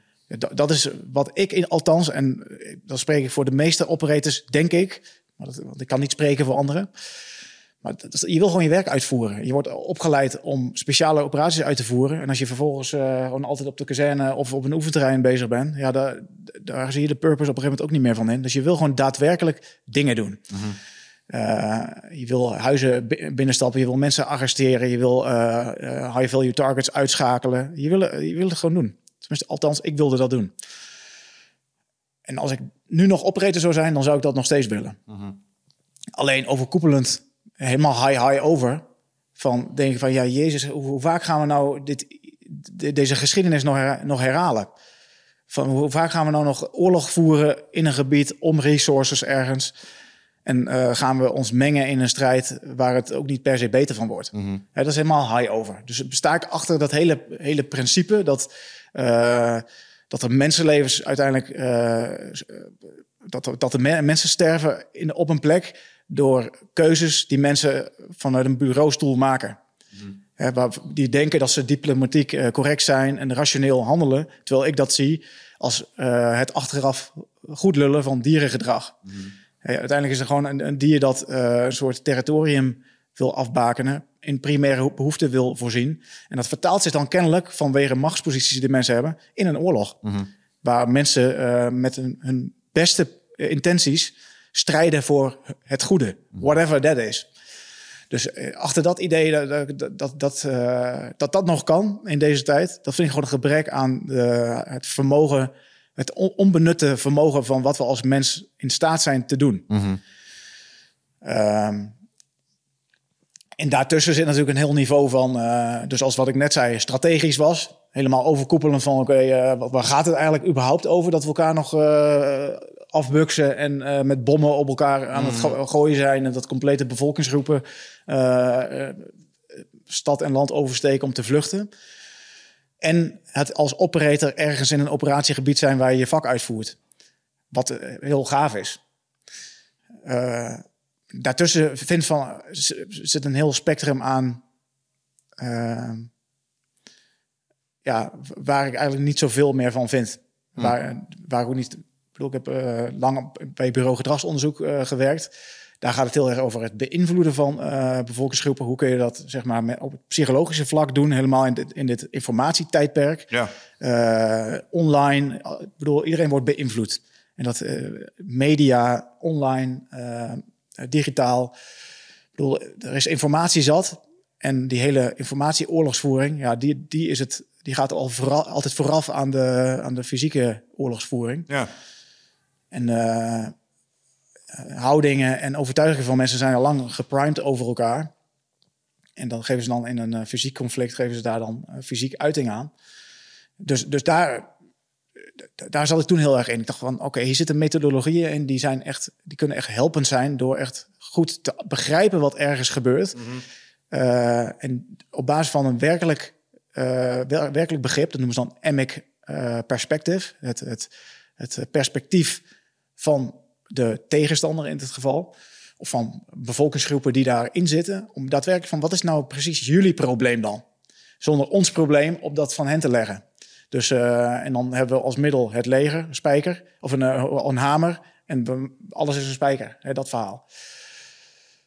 Uh, maar goed, dat, dat, is toch lang niet van de grond, ook niet in het, Nederlandse leger, om echt het understand en influence goed te kunnen uitvoeren. Ja, dat, dat, dat kunnen we nog niet. En um, dat zouden we, zouden we wel kunnen, maar dan, er is altijd mandaat voor nodig. En, en, ja, dat, dat gaat zo langzaam. En ik denk, ja, het zijn allemaal gemiste kansen waar je wel gewoon op, als, op een menselijke manier uh, conflicten zou kunnen uh, beëindigen. In ja. plaats van dat het uh, op deze manier. En dan veel mensen zullen denken van wat, wat zegt die operator nou? Dat is toch mooi, uh, voorwaarts op kogels, mensen uh, neerschieten. En sommige mensen moeten nou eenmaal gewoon sterven. Dat ik meer van dat soort taal zou, zou uiten. Maar totaal niet. Want het is echt, het gaat nergens over. Laten nee. we dat voorop stellen.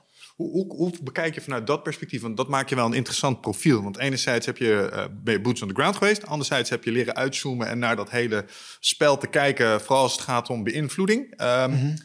Iets wat mij heel erg opvalt in deze oorlog ten opzichte van andere oorlogen... is dat ik gewoon front, uh, front row seats heb. Ik, ja. ik, zit met die lui in de loopgraven. Ik, ik, hang onder een drone. Ik zie hoe gasten mm. granaat op de kop gegooid krijgen. Dat ja. is tot, tot nu toe ongekend. Ja als burger vind ik het ambivalent. Ja. Uh, ik denk, dit is verschrikkelijk. Ik zag laatst een gast met zijn gear verzuipen in een sloot omdat hij te zwaar was en hij kon niet overeind komen. Waar ja. zit ik naar te kijken? Opgenomen met een drone. Ja. Uh, en aan de andere kant denk ik, ja, maar vanuit een strategisch-tactisch perspectief snap ik wel dat dit iets doet met het moreel van de tegenstander. Dus kan het ook functioneel wel instrumenteel begrijpen. Ja. Hoe, hoe zie jij dat? Ja, nou, precies zo. Ja, volgens mij was het uh, binnenvallen van uh, Irak naar uh, 9-11... was het ook al redelijk op de voet te volgen. Mm. To toen is die transitie al echt gemaakt dat je de wereld... of dat de oorlogen bijna op de, inderdaad op de voet kon volgen... en ook al je mening op kan afstemmen... en het vooral eens kan zijn met een... met een cultuur waar je toch al eigenlijk je hele leven door gevormd bent. Dus het is niet zo gek voor wie je dan eigenlijk bent. Mm -hmm. En al die... ehm, alles wat je vanuit je rustige stoel thuis kan volgen wat ergens in de praktijk daadwerkelijk plaatsvindt, ja, dat roept waarschijnlijk allerlei uh, emoties en gedachten en overtuigingen in mensen op. Uh, en, en mensen die conclusies trekken over iets waar ze eigenlijk ja, totaal geen, geen weet van hebben. Iedereen vormt natuurlijk wel een bepaald oordeel over iets. Maar als je mensen in de verte ziet lijden of zo, die, waarvan je denkt: oké, dat is mijn kant, dat is hun kant, hoe bozer je wordt op die andere kant. Dus het, de, de, de hoofdvraag is van, oké, hoe helpt het je daadwerkelijk? Uh, in, in hoeverre is het je uh, circle of influence? En ben je ook daadwerkelijk van plan om, um, om actie te ondernemen? Dus met andere woorden, uh, als ik het heb over verantwoordelijkheid, dan ben ik verantwoordelijk voor alles. Dus ik kan wel zeggen, kijk, ik ben niet verantwoordelijk voor de oorlog in Oekraïne. Ik, ik, ik versta onder verantwoordelijkheid wat anders. Ik sta, versta onder verantwoordelijkheid, versta ik mijn vermogen gewoon om te reageren op de omgeving. Mm. En uh, ik kan reageren met ja, het is, het is buiten mijn um,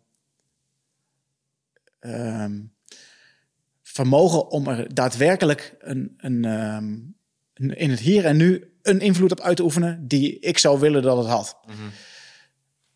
Maar als ik, als ik er wel elke keer naar blijf kijken, allerlei oordelen over ga vormen, allerlei emoties over ga ontwikkelen, boos ga zijn over iets dat daar plaatsvindt, waar ik tegelijkertijd niet van plan ben om daar heel veel aan te gaan veranderen. Ja, hoe dient me dat dan? Mm -hmm. Hoe helpt me dat dan? Dan zullen andere mensen kunnen zeggen, ja, lekker makkelijk, lekker wegkijken. Oké, okay, maar laten we eens even heel goed kijken naar hoeveel mensen er van alles van vinden, maar in de praktijk ook eigenlijk geen reet aan bijdragen. Dus, dus hoeveel, hoe zinvol is het dan dat je dan wel allerlei percepties aan het kneden bent uh, van mensen en, en hoeveel uh, giften door je eigen aderen stroomt, door de woede die het wellicht uh, oplevert, mm -hmm. terwijl het in de praktijk geen, geen zoden aan de dijk zet. Het helpt niemand. En ehm, dan, dan zou ik zeggen, als je er echt wat aan wil doen, nou, dan trek dan je operator nu aan en zorg dat je daar komt waar je zijn moet, zodat je ook daadwerkelijk wat kan betekenen. Mm -hmm. En dat je dan overtuigingen gaat verzamelen die jou helpen in jouw opdracht daar, of whatever je daar wil bereiken. Doe. Maar de, de, de ambivalentie, die zit hem, je gebruikte zelf net dat woord, die zit hem vooral in er wel heel veel van vinden, maar er tegelijkertijd ook geen reet mee kunnen. Behalve dan lekker met z'n allen verontwaardigd doen over wat er allemaal speelt. En lekker je eigen, in die, in die v- verslaving van verontwaardiging eigenlijk zijn. Bij het koffieautomaat lekker boos doen op alles, maar er ook geen reet aan doen. Dat, dat is voor, voor mij voelt dat gewoon, dat is gewoon zinloos. Ja, snap ik. En en aan de, aan de consumerende, afnemende kant van dat soort materiaal snap ik het ook. Maar ik was ook op zoek naar het perspectief van iemand die binnen zo'n eenheid heeft gezeten. Denk je dat het waarde heeft wat die lui doen? Eh, de- dus eh, je hebt bijvoorbeeld eh, zo'n clubje. Er zijn bepaalde eh Oekraïnse soldaten, die, die ken ik van gezicht. Want Ja. dat zijn gewoon een soort semi. Die hebt zijn gast met zijn snor. Ik weet niet of hij nog leeft, maar dat was aan het begin was dat echt een dude. Die was overal Ja. te zien. En dat, dat, ik kan me voorstellen dat dat waarde heeft gehad voor de, voor de strijdkrachten van, de, van het Oekraïnse leger, omdat dat het moraal Ja. zeg maar vergroot. Onge- ongetwijfeld. Maar, maar dat, dat hangt, dat, of iets waarde heeft, dat hangt gewoon samen met het doel dat het dient. Ik bedoel, eh, heeft het waarde voor Rusland? Nee, totaal niet. Integendeel. Eh, dus eh, ja, het- en dat bedoel ik een beetje. Het ligt er maar aan welk doel je ergens mee hebt. Van, ga, ga je ergens ook iets, heeft, moet iets een output hebben. Dus Ja. wil jij aan het einde van je leven ervoor zorgen dat je met je Oekraïnse eenheid wint tegen Rusland, of dat er zoveel mogelijk doden aan Ruslands kant vallen, doe vooral dan die dingen die jij denkt dat daarvoor nodig zijn. Eh, en dat hetzelfde kun je aan die andere kant zeggen. Maar als je daar dan overkoepelend naar gaat kijken, oké, als zij dan moet doen allemaal wat nodig is, wat zij goed vinden en zij ook, dan is het totaal, is oké, dan sterven aan alle kanten zoveel mogelijk mensen. En dat dan gaat, en, hè, dus als je daarvoor gaat bovenhangen, ja, dan waar gaat het dan nog over? En zijn we als mensen echt niet in staat om dat diplomatiek eh, of met, met zeg maar, zeg- ja, Ja, ik hoop van wel. ja, nou blijkbaar nog, nog niet. Nou. Maar eh, de- laten we dan in godsnaam investeren in de, in de dingen die we dan nog tekort komen. En dat is niet per se een. ehm, eh, dat, dat begint in mijn ogen al op scholen. En dat, dat heeft heel, heel veel te maken met hoe we onszelf als, als mensen ontwikkelen. En dan gaan we weer terug naar die wezenskern. Van wie zijn we nou in de kern? En hoe verhouden we ons tot elkaar op een manier eh, dat dat goed werkt? Want we zijn in staat om eh, als, als collectief de meest bijzondere dingen te doen op technologisch vlak. Ik bedoel, we, we- zijn naar de maan gegaan. We kunnen apparaten naar Mars sturen. We, hebben één we zijn als, als wereld heel dicht bij elkaar gekomen door eh, globalisatie. En we kunnen alles uitwisselen met elkaar. Ik kan direct met iemand praten die in Japan eh, eh, woont, in Australië. Ik kan er naartoe als ik wil. Allemaal prestaties van de menselijke vermogens tot, tot samenwerken, werking. En tegelijkertijd kunnen we met z'n allen ook concentratiekampen bouwen, eh, wapens bouwen die, eh, die in, met een paar drukken op de knop de hele wereld eh, kunnen. En, en de enige reden waarom mensen toch besluiten om op die knop te drukken, om die negatieve dingen te doen, ja, dat, dat, dat vindt toch ergens een oorsprong in dierengedrag. En het gebrek aan vermogen om in je mensenbrein te blijven handelen, om top-down te reguleren. Ook al heb je een pak aan met een dasje eh, en zit je aan een een of andere eh, conferentie met allemaal hoogwaardigheidsbekleders en eh, wereldleiders, die dat allemaal rationeel goed lullen. Want dat is wat er gebeurt. Korte termijn versus lange termijn weer. Ja, Ja. Nou, ik moet zeggen, ja, ik ben helemaal met je eens. Hè, de, de dualiteit van de mens. Ik bedoel, het, het- wordt hier weer heel erg duidelijk. Ehm, ik weet niet, ik vergeet altijd wie dit zegt, maar ik vind het een heel mooi sprekend eh, quote. Maar het is de reizende aap treft de vallende engel, zeg maar. Hè? Dus we hebben iets goddelijks, maar we zijn tegelijkertijd ook in staat om met excrement te gooien als het echt moet. Ehm, en ik geloof het helemaal. En ik, en ik had ook inderdaad de illusie dat wij als mensen toch wel meer een tikje waren opgeschoven. En dat eh, grote conflicten zoals we die nu zien, toch hè, resource grab, want dat is het eigenlijk. Het is gewoon een land grab. Eh, Poetin is Rusland aan het dichtinbraak. Hij heeft nu nog een keer de demografische eh, aantallen om dat te kunnen doen. Maar het meest schrijnende daarin vond ik, en dat is ook iets interessants wat, wat ja, het zal ongetwijfeld in de Irak-oorlog ook hebben gekund, maar toen heb ik het in ieder geval niet gekeken, zijn bijvoorbeeld de televisieprogramma's die in Rusland op tv zijn. En even als iemand die heeft gekeken naar beïnvloeding. ehm, Hoe kijk je daar in godsnaam naar? Want als ik die Russische tv-programma's zit te bekijken, waar ze, dan heb je zo'n panel en die loopt dan te vertellen: ja, nee, in uh, Engeland uh, zijn ze nu gestopt met uh, eten uit de super. De, de propaganda ja. ligt er zo dik bovenop dat ik als ja. Nederlander kijk naar. Die kan je toch niet menen, weet je wel? Dit gelooft toch geen mens? Ja, en dan zie je die interviews daarnaast op praat. Ja, ja, Poetin de beste. Wat de fuck is dit dan? Ja. Wat vind je daarvan? Nou, ten eerste kijk, kijk ik niet naar die, kijk niet naar die programma's. Ik bedoel, ik, ik, stel me er ook niet aan bloot. Ik bedoel, ik, ik, ik kijk er niet naar. En tegelijkertijd uh, weet ik ook niet wat hun perceptie is van onze media. Dat weet ik gewoon niet. Mm-hmm. En uh, zij kunnen dat misschien ook, of geloven zij echt wat ze daar vertellen? Op de, zij kunnen precies hetzelfde, ze zouden precies hetzelfde kunnen zeggen. En wij denken dan, ja nee, maar wij hebben allerlei argumenten die wel kloppen en jullie niet. Ja, maar hoe weten we dat werkelijk? Ik bedoel, we, ik ben niet in Rusland geweest. Ik mhm. ben niet in Oekraïne geweest. Ik, heb, ik ken geen mensen daar. Ik, ik weet hun perspectief van het leven. Ik ken het niet. En het is allerminst. Kijk, dat het functioneel is voor, vanuit Russisch perspectief. Als zij die oorlog willen winnen, dan begrijp ik helemaal dat ze dit doen.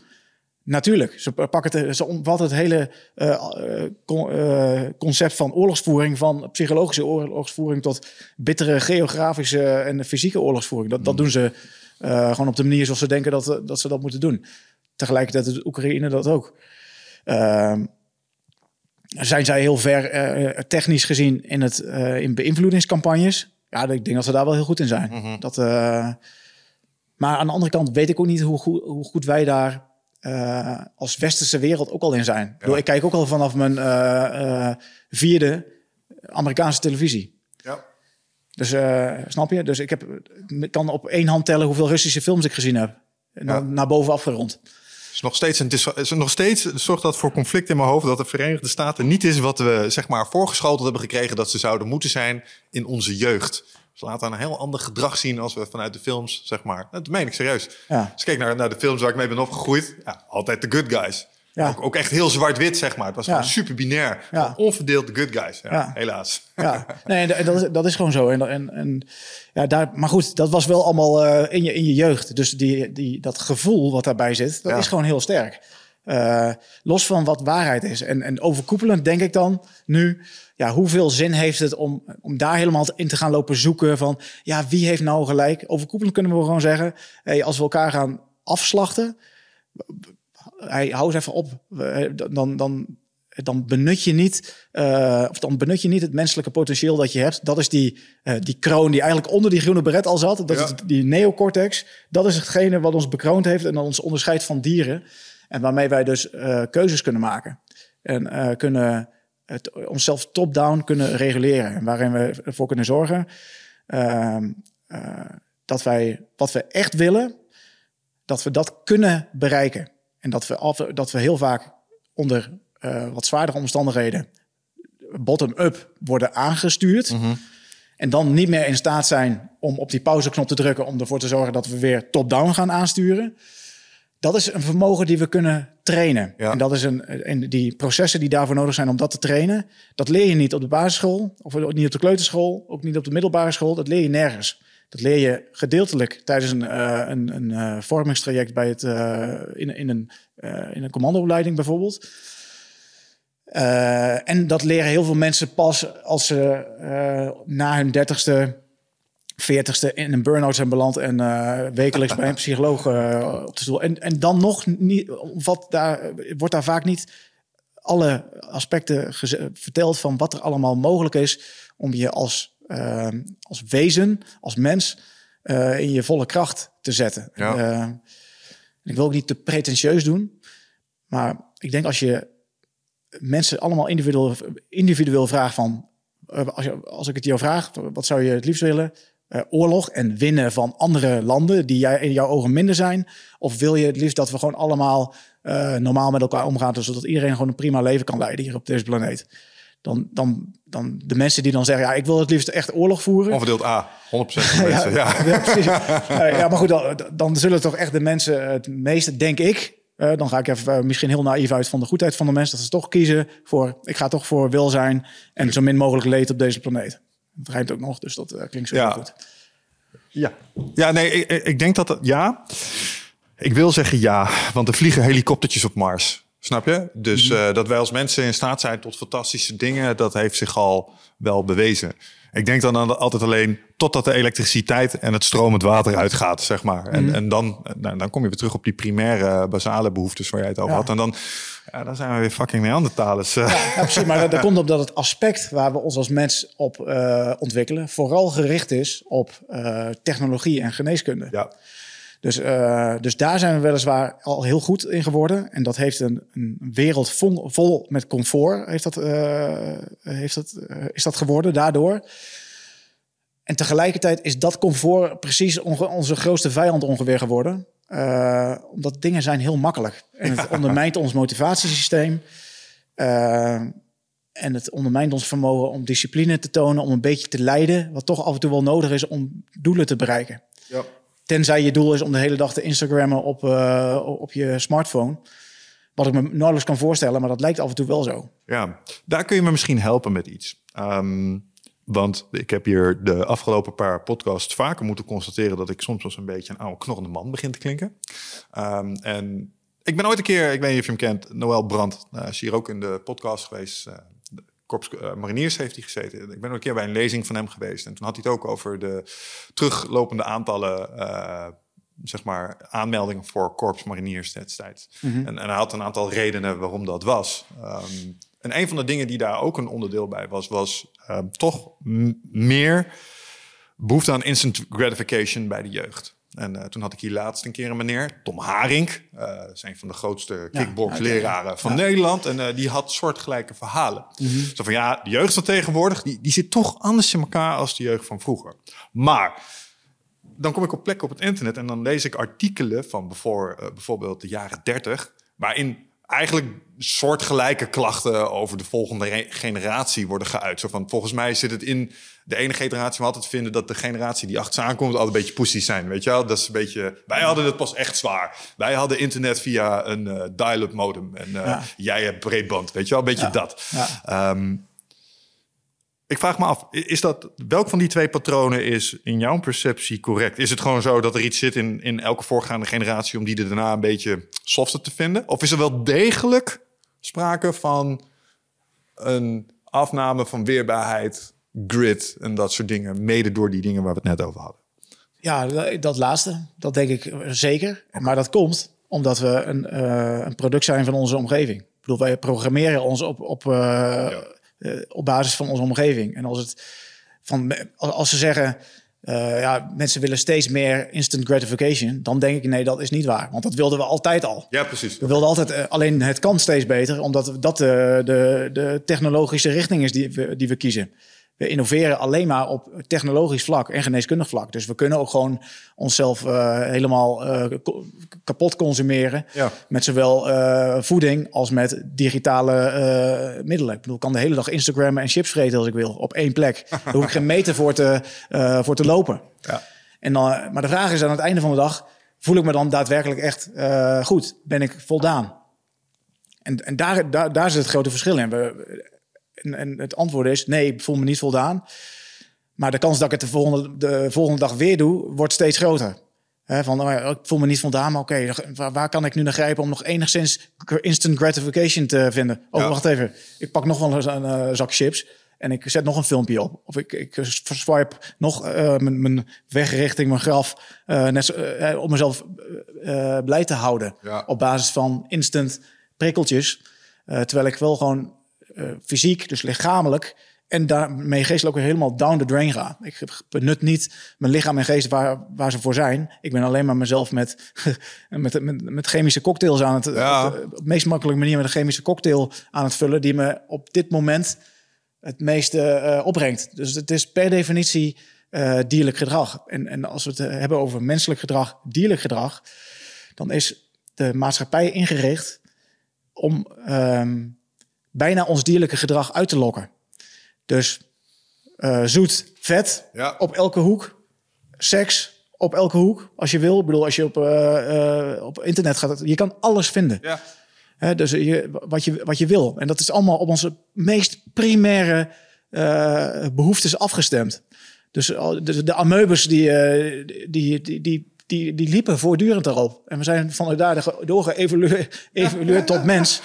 Maar, maar we hebben ons eh, comfort en onze, onze, onze behoeften die we hebben, die hebben we vooral vertaald in, in technolo- technologische mogelijkheden Ja. en eh, geneeskundige mogelijkheden. Ja, ja, het internet is niet groot geworden omdat je er het weer kon checken en eh, de beurskoers kon bekijken. Nee, nee, niet Nee. alleen althans. Nee, het zit gewoon direct op primaire behoeften. En, en, en de, tegelijkertijd zit er natuurlijk ook een mogelijkheid in. Al- vanuit de filosofie van top-down controle. Hoe, hoe train je nou top-down controle? Nou, eh, weersta het maar dan. Dus je zou wel kunnen zeggen, als je dan ook in deze tijd eh, in staat bent om ehm, eh, al die primaire behoeften en die, al die mogelijkheden die daarvoor zijn, instant, om die te weerstaan, dan ben je wel tegelijkertijd heel mentaal krachtig. Eh, want dan ben je jezelf de top-down aan het reguleren. Ja, natuurlijk, ik wil, ik wil nu een reep chocola naar binnen werken. Ik wil nu een zak chips. Ik wil nu porno kijken. Ik doe het niet, want ik reguleer mij top-down, want ik heb een doel. Ik wil daar naartoe. En daar hoort dat allemaal niet bij. Dat gaat allemaal, dat is allemaal noodloze energie. En als je, dat, als je je daar weet in eh, te verbeteren, dan kun je echt zeggen: Oké, ik ben mentaal krachtig. Waarin ze 100 jaar geleden misschien zouden zeggen: Ja, ik ben ook heel mentaal krachtig. Nee, je hebt, je hebt niet eens mogelijkheid om eh, instant, eh, tot instant, instant gratification. Ja, en- Dus het, Maar ik denk dat wat je nu aanraakt, het onders- eh, hetgene is wat ervoor zorgt dat er niet zoveel mensen onder de tranenpoort doorlopen. Want het is ontzettend moeilijk om dat te doen. Ik denk dat er een disproportionele hoeveelheid mensen is die daar niet toe in staat is. En dat werd hier laatst echt heel pijnlijk benadrukt door eh, Jan Geurts. Ik weet niet of je die meneer kent. naam zegt maar wel iets. Nou, hij heeft wat boeken geschreven over eh, bijvoorbeeld verslaafd aan liefde. Gaat heel erg over het mentale proces. En hij vertelde dat hij gewerkt heeft in een hospice. En eh, dus je begeleidt mensen naar het eind van hun leven toe. Dan denk je, ah, dat is eh, toch wel een spirituele tijd in iemands bestaan. Het is eh, net voor je overgang. Hij zegt, je wil, weet je wat ik daar het moeilijkste aan vond? Je wil niet weten hoeveel mensen die laatste maanden naar je graf. Nu Ja. swipend, maar in Ja. die tijd was dat tv-kijkend. Ja. TV-kijkend doorbrengen. Dat is zo sterk dat zelfs op het allerlaatste moment je laatste adem snikt. Gewoon met de tv waarschijnlijk op de achtergrond aan. Ja. Snap je? Dus, eh, en ik denk dat als je nu mensen op ziek... Die zitten ook gewoon nog steeds gewoon... Ja. Dat is zo primair. Ja, Ehm, dus ik, ja, ik hoor het je zeggen, maar ik denk dat het niet bijzonder veel mensen gegeven is om daar die Nee. executive power op uit te oefenen. Maar, maar, maar, maar, maar dat heeft alles te maken met, met gewoonte. Dus als je eh, in deze, dit tijdperk geboren wordt... en je wordt al gelijk achter een tv-scherm geplaatst... omdat het voor eh, vader en moeder ook makkelijk is. En hoeveel kinderen zie je wel niet met een tablet bijna aan hun gezicht getaped... ja, sure. Eh, de hele dag eh, een beetje gedijen. Eh, nou ja, waarom zou dat kind dan nog naar buiten gaan om daadwerkelijk afstanden te overbruggen? Hè? Wat, wat vroeger nodig was om een beetje dopamine te krijgen en beloning te ervaren. Ja. Dan moest je kilometers of moest je afstanden maken om andere contexten te zien. Een nieuwe context betekent dopamine. Hè? Motivatie, verlangen, nastreven. Hè, dus daar moest je kilometers voor overbruggen om dat te doen. Nu, eh context wisselen, nou 100 per, eh, per paar minuten. Heb ik al 100 verschillende contextwisselen als ik op Instagram zit. Oh, op, is het nu al avond? Heb je heel de dag verbrand met allerlei contextwisselen. Terwijl tegelijkertijd je dopamine, je motivatiesysteem, die gaat, wordt daarmee ondermijnd. Waarom? Je dopaminespiegel wordt gewoon lager. En eh, dat is precies die motor, die, of de, laat ik zeggen, de brandstof op de motor van je dromen. Dus als je ergens een visie hebt, je wil iets doen, ergens bereiken in de toekomst. En jij put zo jouw eigen eh, motivatiesysteem uit, dan ga je dat punt nooit bereiken. Maar wat is het, de, de next best thing? Ja, dan swipe ik wel weer, want dat is ook best leuk. Hè, voor even. En ik Ja. hoef ni- niks te doen. Ik hoef fysiek, niks, ik hoef niet te lijden. Paracetamol tegen psychologisch eh, ongemak eigenlijk. Ja, Ja, gewoon Ja. even je fixje halen. En, eh, Ja. ja. Wat Ja. uiteindelijk ook niet meer bevredigend is. Dan denk je, oh, dit filmpje, dat, eh, dit, dit vind ik eigenlijk ook niet meer leuk. Maar eigenlijk vind ik helemaal niks meer leuk. Weet je wel, ik ga wel op de bank liggen, gordijnen dicht. En, en dat is echt, zo ontstaat ook de, eh, depressie in die, op die manier. Ja, en daar komt dan nog eens bij op dat je waarschijnlijk... Want ik vind het mooi dat je, eh, dat je inzoomt op... eh, je, je maakte daar straks al een opmerking die potentieel gevaarlijk is in deze podcast. Ja, vrij wil, voor zover het bestaat. Dat, daar hebben we hier zeer lange diepgaande discussies over gevoerd. Mede omdat serotonine, maar Ja, oh. mede als andere eh, hormoontjes... die hebben zo'n sterke invloed op hoe je de wereld ervaart. En in het scenario wat jij omschrijft, denk ik dan ook nog eens... ja, en dan ga je dus minder bewegen... Dus je belast minder, je maakt minder testosteron aan. eh, je, je, je hele lijf ehm start een soort, zeg maar, die, al die hormonale interacties ja, storten in. Met als gevolg dat jij je nou niet beter gaat voelen in ieder geval. Dus echt helemaal een vicieuze Ja. cirkel. Ja, de, de, dus waar we het al over hadden, over die gebruiksaanwijzing die niet per se geleverd wordt bij je geboorte. Ja, die zit wel in het leven. bedoel, als je, als je weet dat, eh, wat ik net al zei, als je traint in iets fysiek, word je daar fysiek beter in. Ik wil niet zeggen dat iedereen even goed is. Eh, Iedereen begint ergens en iemand heeft een potentie tot ergens. En dat is geestelijk ook zo. En als je dat, als je dat weet, dan weet je ook, oké, som, met sommige dingen, die twee instrumenten die je in je lichaam dan, of in je, in je leven dan toch hebt, lichaam en geest. Ja. En met mijn wil stuur ik het aan, of dat nou de vrije wil is of niet. Daar wil ik zo, zo daar ook nog wel heel even op in. Cool. Ehm, dan, dan weet ik in ieder geval zeker dat het me niet gaat helpen. Zowel niet voor mijn lichaam als voor mijn geest. Dat het nergens in een gebruiksaanwijzing staat. Tenminste in de gebruiksaanwijzing van mijn ervaringen. Dat een hele dag eh, Netflix of binge-watchen of eh, Instagram eh, swipen. Dat, dat ook maar enige vorm van eh, verbetering maakt voor mijn lichaam of voor mijn geest. Ik heb maar één uitzondering hierop. De dag na een ultrarun of zo. De dag na? Een, een ultrarun of zo. Ja, Dat is de enige dag waar je van mij de hele dag op de bank zou mogen zitten. als, als recovery. Ja, maar, precies. Maar, dat is een heel ander. Precies, dat is, dat is wat anders dan Instagram de hele dag. Nee, Dus, 100%. en dat je dan da- een dag bij een dag recovery ook een filmpje kijkt. Zo. Het gaat allemaal met, eh, met mate. Er is ook niks mis mee dat mensen. eh, eh, er is ook niks mis dat mensen televisie kijken of dat mensen eh, Instagrammen. In, in, in principe. Het gaat erom dat ze er niks voor gedaan hebben. Dus dat je een bepaalde eh, sero- serotonine-uptake maakt, dat je je lichaam dus beloont zonder een evenredige inspanning daarvoor te hebben Ja. gedaan. En, daar is waar het fout gaat. En dat is precies hetzelfde als met, met, eh, met stress, waar mensen al bang voor zijn bij het woord stress. Dan schieten mensen tegenwoordig al in de stress. daar is ook niks mis mee. Het is onze overle- overlevingsmechanisme. Het is goud waard. Alleen daar is ook precies hetzelfde onderscheid als je stress niet in, eh, in balans is met de, met, met de situatie waar je in verkeert, dan wordt het een probleem. Dus eh, en, en, daar zijn heel veel misvattingen over. En alleen al dat begrip over dit soort mechanismen eh, zet mensen, ja, stelt mensen in staat om er ook daadwerkelijk concreet wat mee te gaan doen. Ja, het geeft je knoppen om aan te draaien in principe. Het geeft je knoppen om aan te draaien die veel fundamenteler zijn, die dus aan de wezenskern van jouw apparaat zitten.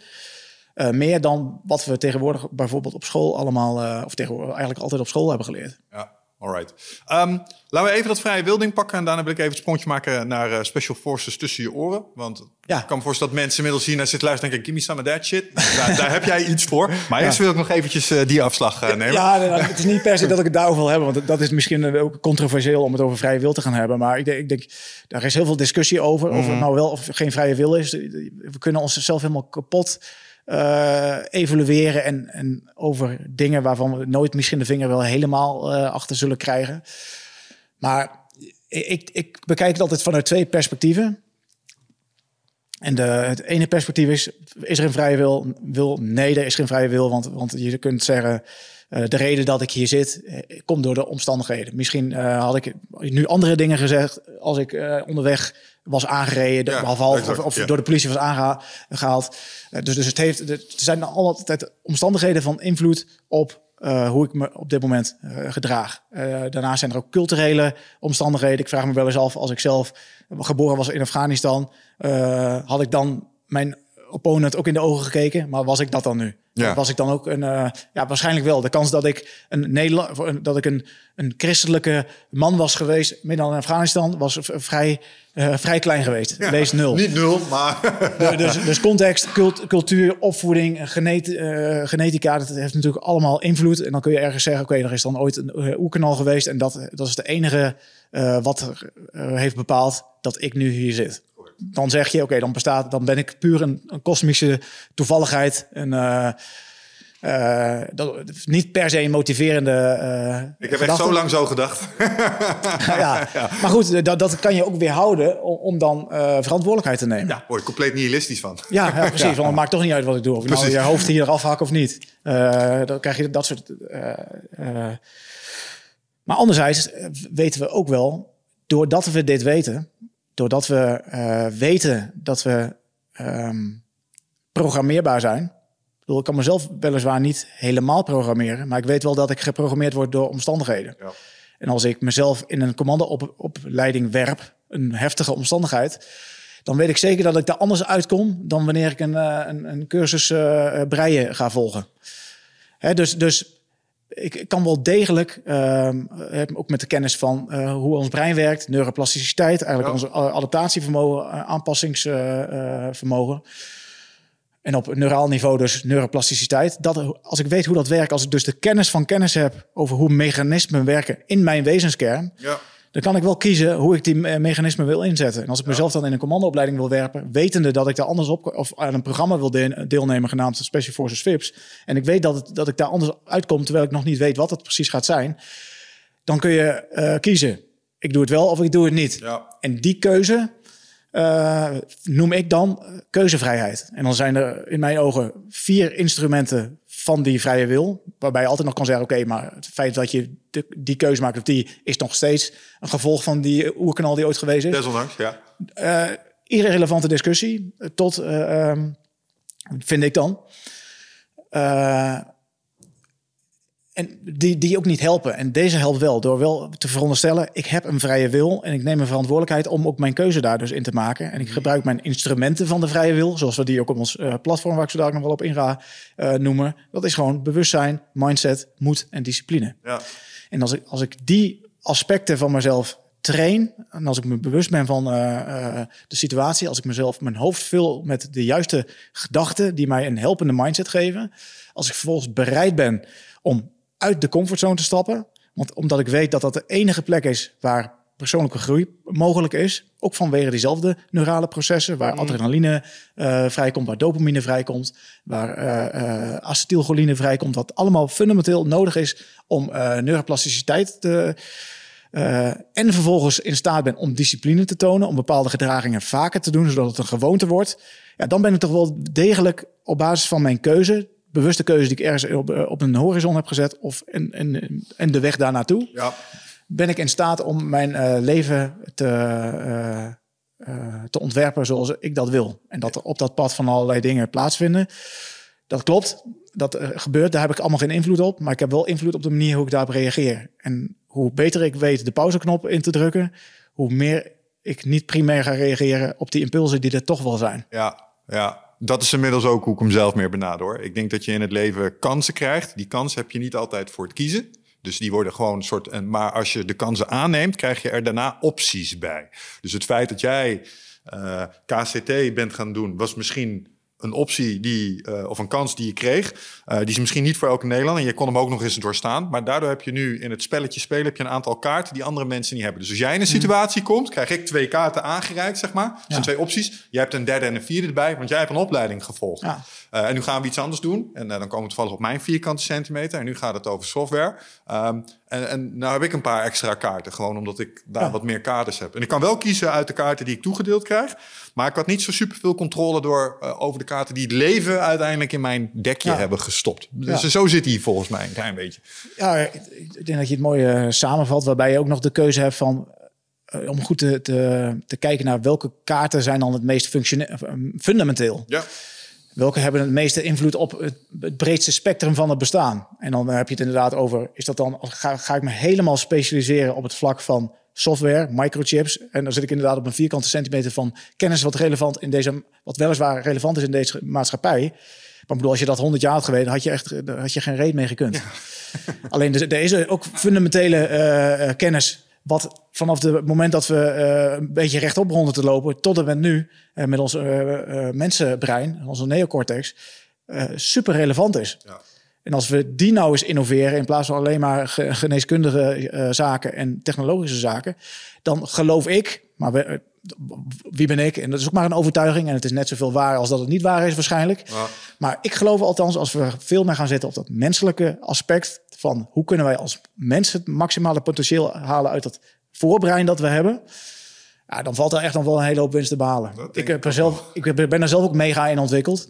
Eh, en, maar nog lang niet uitontwikkeld. Nee. Dat geloof ik ook tegelijkertijd. En ik weet ook heel, dat er heel veel mensen bestaan die er überhaupt nog geen stap in die richting hebben gezet. En daarvan weet ik, nou, daar valt nog zoveel winst te behalen. Veel meer dan in whatever het is wat je ook nog aan het doen bent. Ja, want, want vertel eens, eh, want je, bent een mooi initiatief gestart. Dat heet Special Forces tussen je oren. Je doet dat samen met eh, een collega wiens naam me even ontschiet. Excuses Ja, daarvoor. Erik. Erik Wegenwijs. Ja, en ehm, wat, wat, jullie, wat, wat, gaan- wat doen jullie daar? Wat is dat?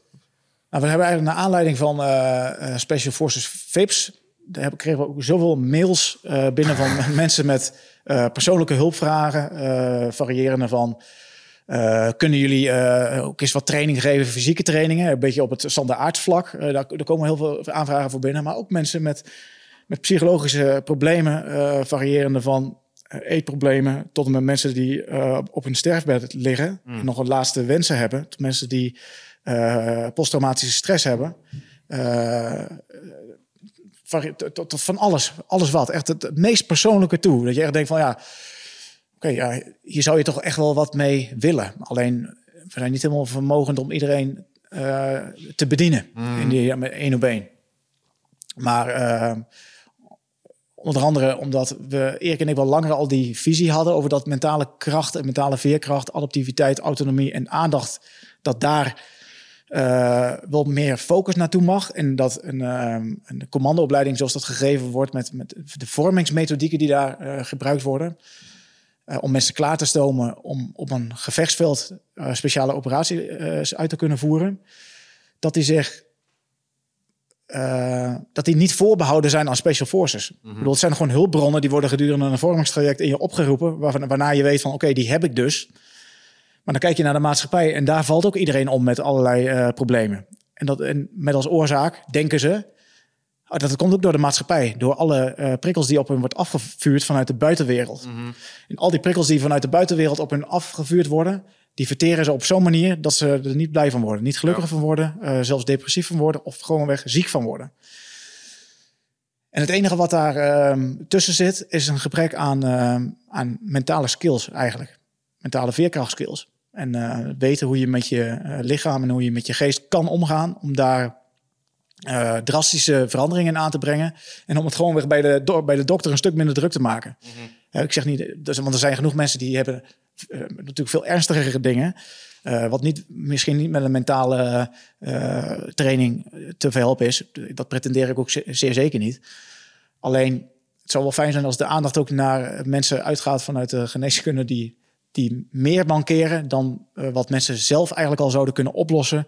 Door gewoon wat meer te weten over hun eigen uh, lichaam en geest. En tools ja. te hebben om, om, om daarin te verbeteren. En een kwaliteit van leven eigenlijk te vergroten. Uh, een progressie in de buitenwereld te vergroten. En of een succes in de buitenwereld eigenlijk door de progressie te boeken in de buitenwereld. En een welzijn in de binnen, binnenwereld te vergroten. Ja. En daar, dat initiatief uh, zijn we gestart. Daarvoor hebben we een, een online platform gemaakt. Uh, in plaats van een boek. Hè. Je zou kunnen vragen, waarom dan een online platform? Nou, ik denk dat er boeken zat zijn, maar we, we leven ook in de tijd in dat we uh, leven. En een online platform is, het is een online learning experience platform. waarin, um, waarin Erik en ik met elkaar in gesprek gaan. Een beetje zoals we dat nu doen. Ja. En dan verschillende topics behandelen in een, in, in gesprekken variëren van 20 minuten tot een half uur. Waar het gaat over um, nou, ten eerste ons model dat we hebben gemaakt. Over stress en maatschappij. Over kennis van kennis. Over uh, veerkracht en adaptiviteit. Over de twee toolboxen die we gemaakt hebben. Ja. Dat is Mood Mentor en Goal Achiever. Waarbij Mood Mentor is gericht op de binnenwereld. Ja, dus het uh, vergroten van uh, welzijn in, in, jezelf, ervaring van welzijn door uh, tools als stemmingsregulatie, gedachtencontrole, mm. verantwoordelijkheid nemen, zelfreflectie en de toolbox Goal Achiever, waar we in gericht zijn op het behalen van progressie, of het boeken van progressie in de buitenwereld. Ja, daar zit goal management zit erin, er zit aandachtmanagement zit erin, visualisatie, emotionalisatie zit erin als tools. En daar doen we allemaal een talk over. En vervolgens uh, die, die, talks eindigen we dan met een aantal tutorials. In de vorm van instructievideo's. Dus eerst hebben we het zeg maar inhoudelijk over een beetje ja. content. Om kennis van kennis te creëren. Uh, mindset te, te, te voeden. Uh, met vervolgens, oké, okay, en nu jij. Doe, en dat is dan een klein beetje SF Vips-stijl. Waarin we mensen direct aanspreken van, oké, okay, doe nu deze stappen. En herhaal dat vooral zo vaak. En je zult merken dat het effect gaat hebben. Ja, mooi. En dat hebben we online gedaan, want zo begon ik dit verhaal. Uh, om um, ervoor te zorgen dat we dat kunnen aanvullen, updaten. Dat het enigszins uh, dat het on-demand is voor de mensen. En dat we het, het, het kunnen verbeteren en ook op uh, vraag gestuurd kunnen aanvullen. Perfect man. Ja, ik ben een groot fan van je route. Ik heb zelf ook ooit eens een keer ben ik begonnen met een online omgeving. Ook zo, gewoon relatief laagdrempelig. Want de inhoud van je verhaal is, is toch um, sterk genoeg, man om, om mee te beginnen. De tip is echter wel, want dat heb ik volgens wel gedaan. Toen heb ik iemand gevraagd om al die video's te kijken.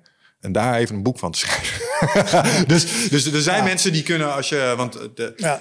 onderschat niet de kracht van een, eh, van een boek als je doel is om zoveel mogelijk mensen te bereiken. Ja. Dus eh, Ja. die, wou ik even meegeven. Ja, dat is ook een hele goede tip. Maar ik zeg, ja, dat boek is eigenlijk min of meer al geschreven. Ja, Want precies, op ba- hebt op het basis- uitgesproken nu. Precies, Ja. op basis daarvan hebben we de, de talks gemaakt. Eh, maar goed, om daar dan echt nog een boek van te maken, dat, daar zit ook heel veel tijd in. En, en, en wij, de- wij geloven gewoon meer in het, eh, in het platformverhaal. Ja. Wat niet wil zeggen dat er nooit een boek komt. Eh, maar we willen gewoon mensen zelf aan de slag zetten.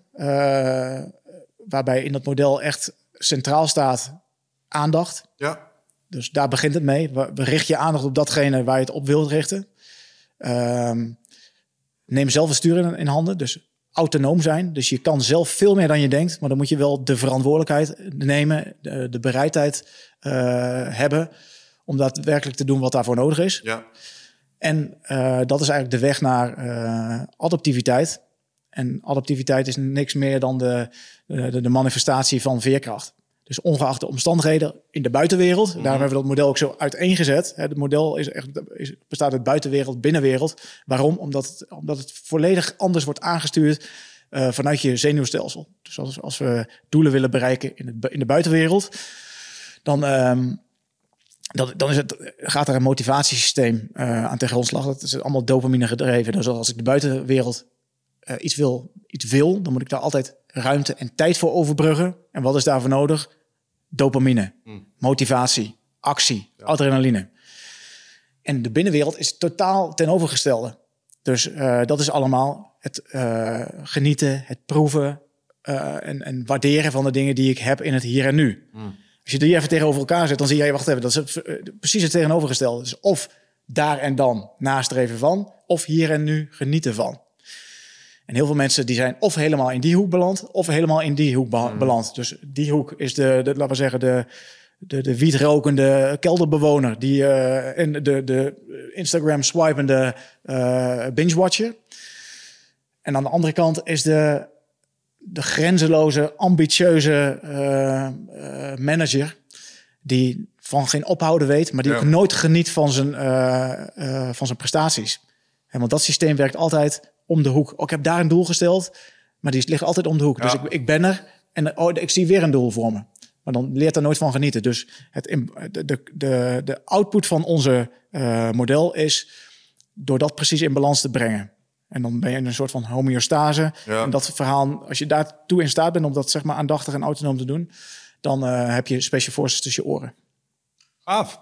En dit kun je dus per vandaag al online volgen, begrijp ik. Dus als je Morgen. nu wil beginnen, Ja, morgen. we gaan morgen, dus eh, de 21ste gaat alles live. En z- ik stuur jou nog de teaser van, eh, nou ja, het soort van trailertje van, van het platform. Ja, leuk, man. Dan kunnen, kunnen jullie dat ook delen. En dan gaat het vanaf morgen live en dan kunnen mensen zich eh, aanmelden en eh, lid worden. Oké, nou deze, staat, deze podcast staat namelijk niet direct morgen live. Dus, eh, dat- dus inmiddels staat hij inmiddels denk ik drie, vier weekjes live, jongens. Dus als je denkt, oh, dit klinkt echt goed. En deze Bas zegt slimme dingen. Waar kun je dan naartoe om, om je hierop in te schrijven? Naar www.sfteo of .nl of uitgeschreven www.specialforces.tussenjeoren.nl. En dan kun je direct lid worden of je inschrijven voor de nieuwsbrief. Perfect. Dus als ook jij graag eh, iets eh, weerbaarder zou willen worden, daadkrachtiger en eh, beter willen omgaan met de, impulsen van de moderne maatschappij versus de beleving in de binnenwereld, dan zou ik daar zeker eens even een kijkje gaan nemen. Wat gaat het kosten? Een tientje per maand of je koopt in één keer een abonnement voor 100 euro en dan ben je het hele jaar voorzien. Koop dit gisteren nog, want dit zijn natuurlijk geen prijzen, hè, jongens. Dit is te doen. Dit is zeer goed te doen. Dat is een eh, heel aantrekkelijk aanbod, eh, Bas. te gek. het kost niks. Ja, nou ja, hey, Mazda is kassa, dus eh, zo is het ook weer. Nee, eh, klasse. Ehm, ik wil jou graag eh, heel erg eh, bedanken voor de tijd en moeite die je hebt genomen om eh, hier naartoe te komen. Ehm, ja, ik vind het fantastisch om met gasten als jij eh, te praten, omdat ik loop hier altijd weg en denk, oh ja, dat moet ik beter doen. En eh, dat, ja, daar heeft hij ook een punt. Dus Ja, je moet niks, hè? Dat, Als je al zegt van ik wil het beter doen, dan ben je zelf al weer aan het helpen. Ik snap volledig wat je zegt, maar mensen die dingen op een bepaalde manier doen om je heen hebben, maken het soms ook wel een soort van moed. Ja. Als je begrijpt, ja, je wil het graag, maar goddammit, kijk hoe deze mensen het doen. Dat is, ja, ik vond het inspirerend, is wat ik probeer te zeggen. Dus eh dankjewel dankjewel. daarvoor. Bedankt dat ik hier mocht komen. Ja, Rem, ook tof dat jij erbij was. Heb jij nog uh, final words, final thoughts, uh, dingen die je wilt delen? Dit is het moment.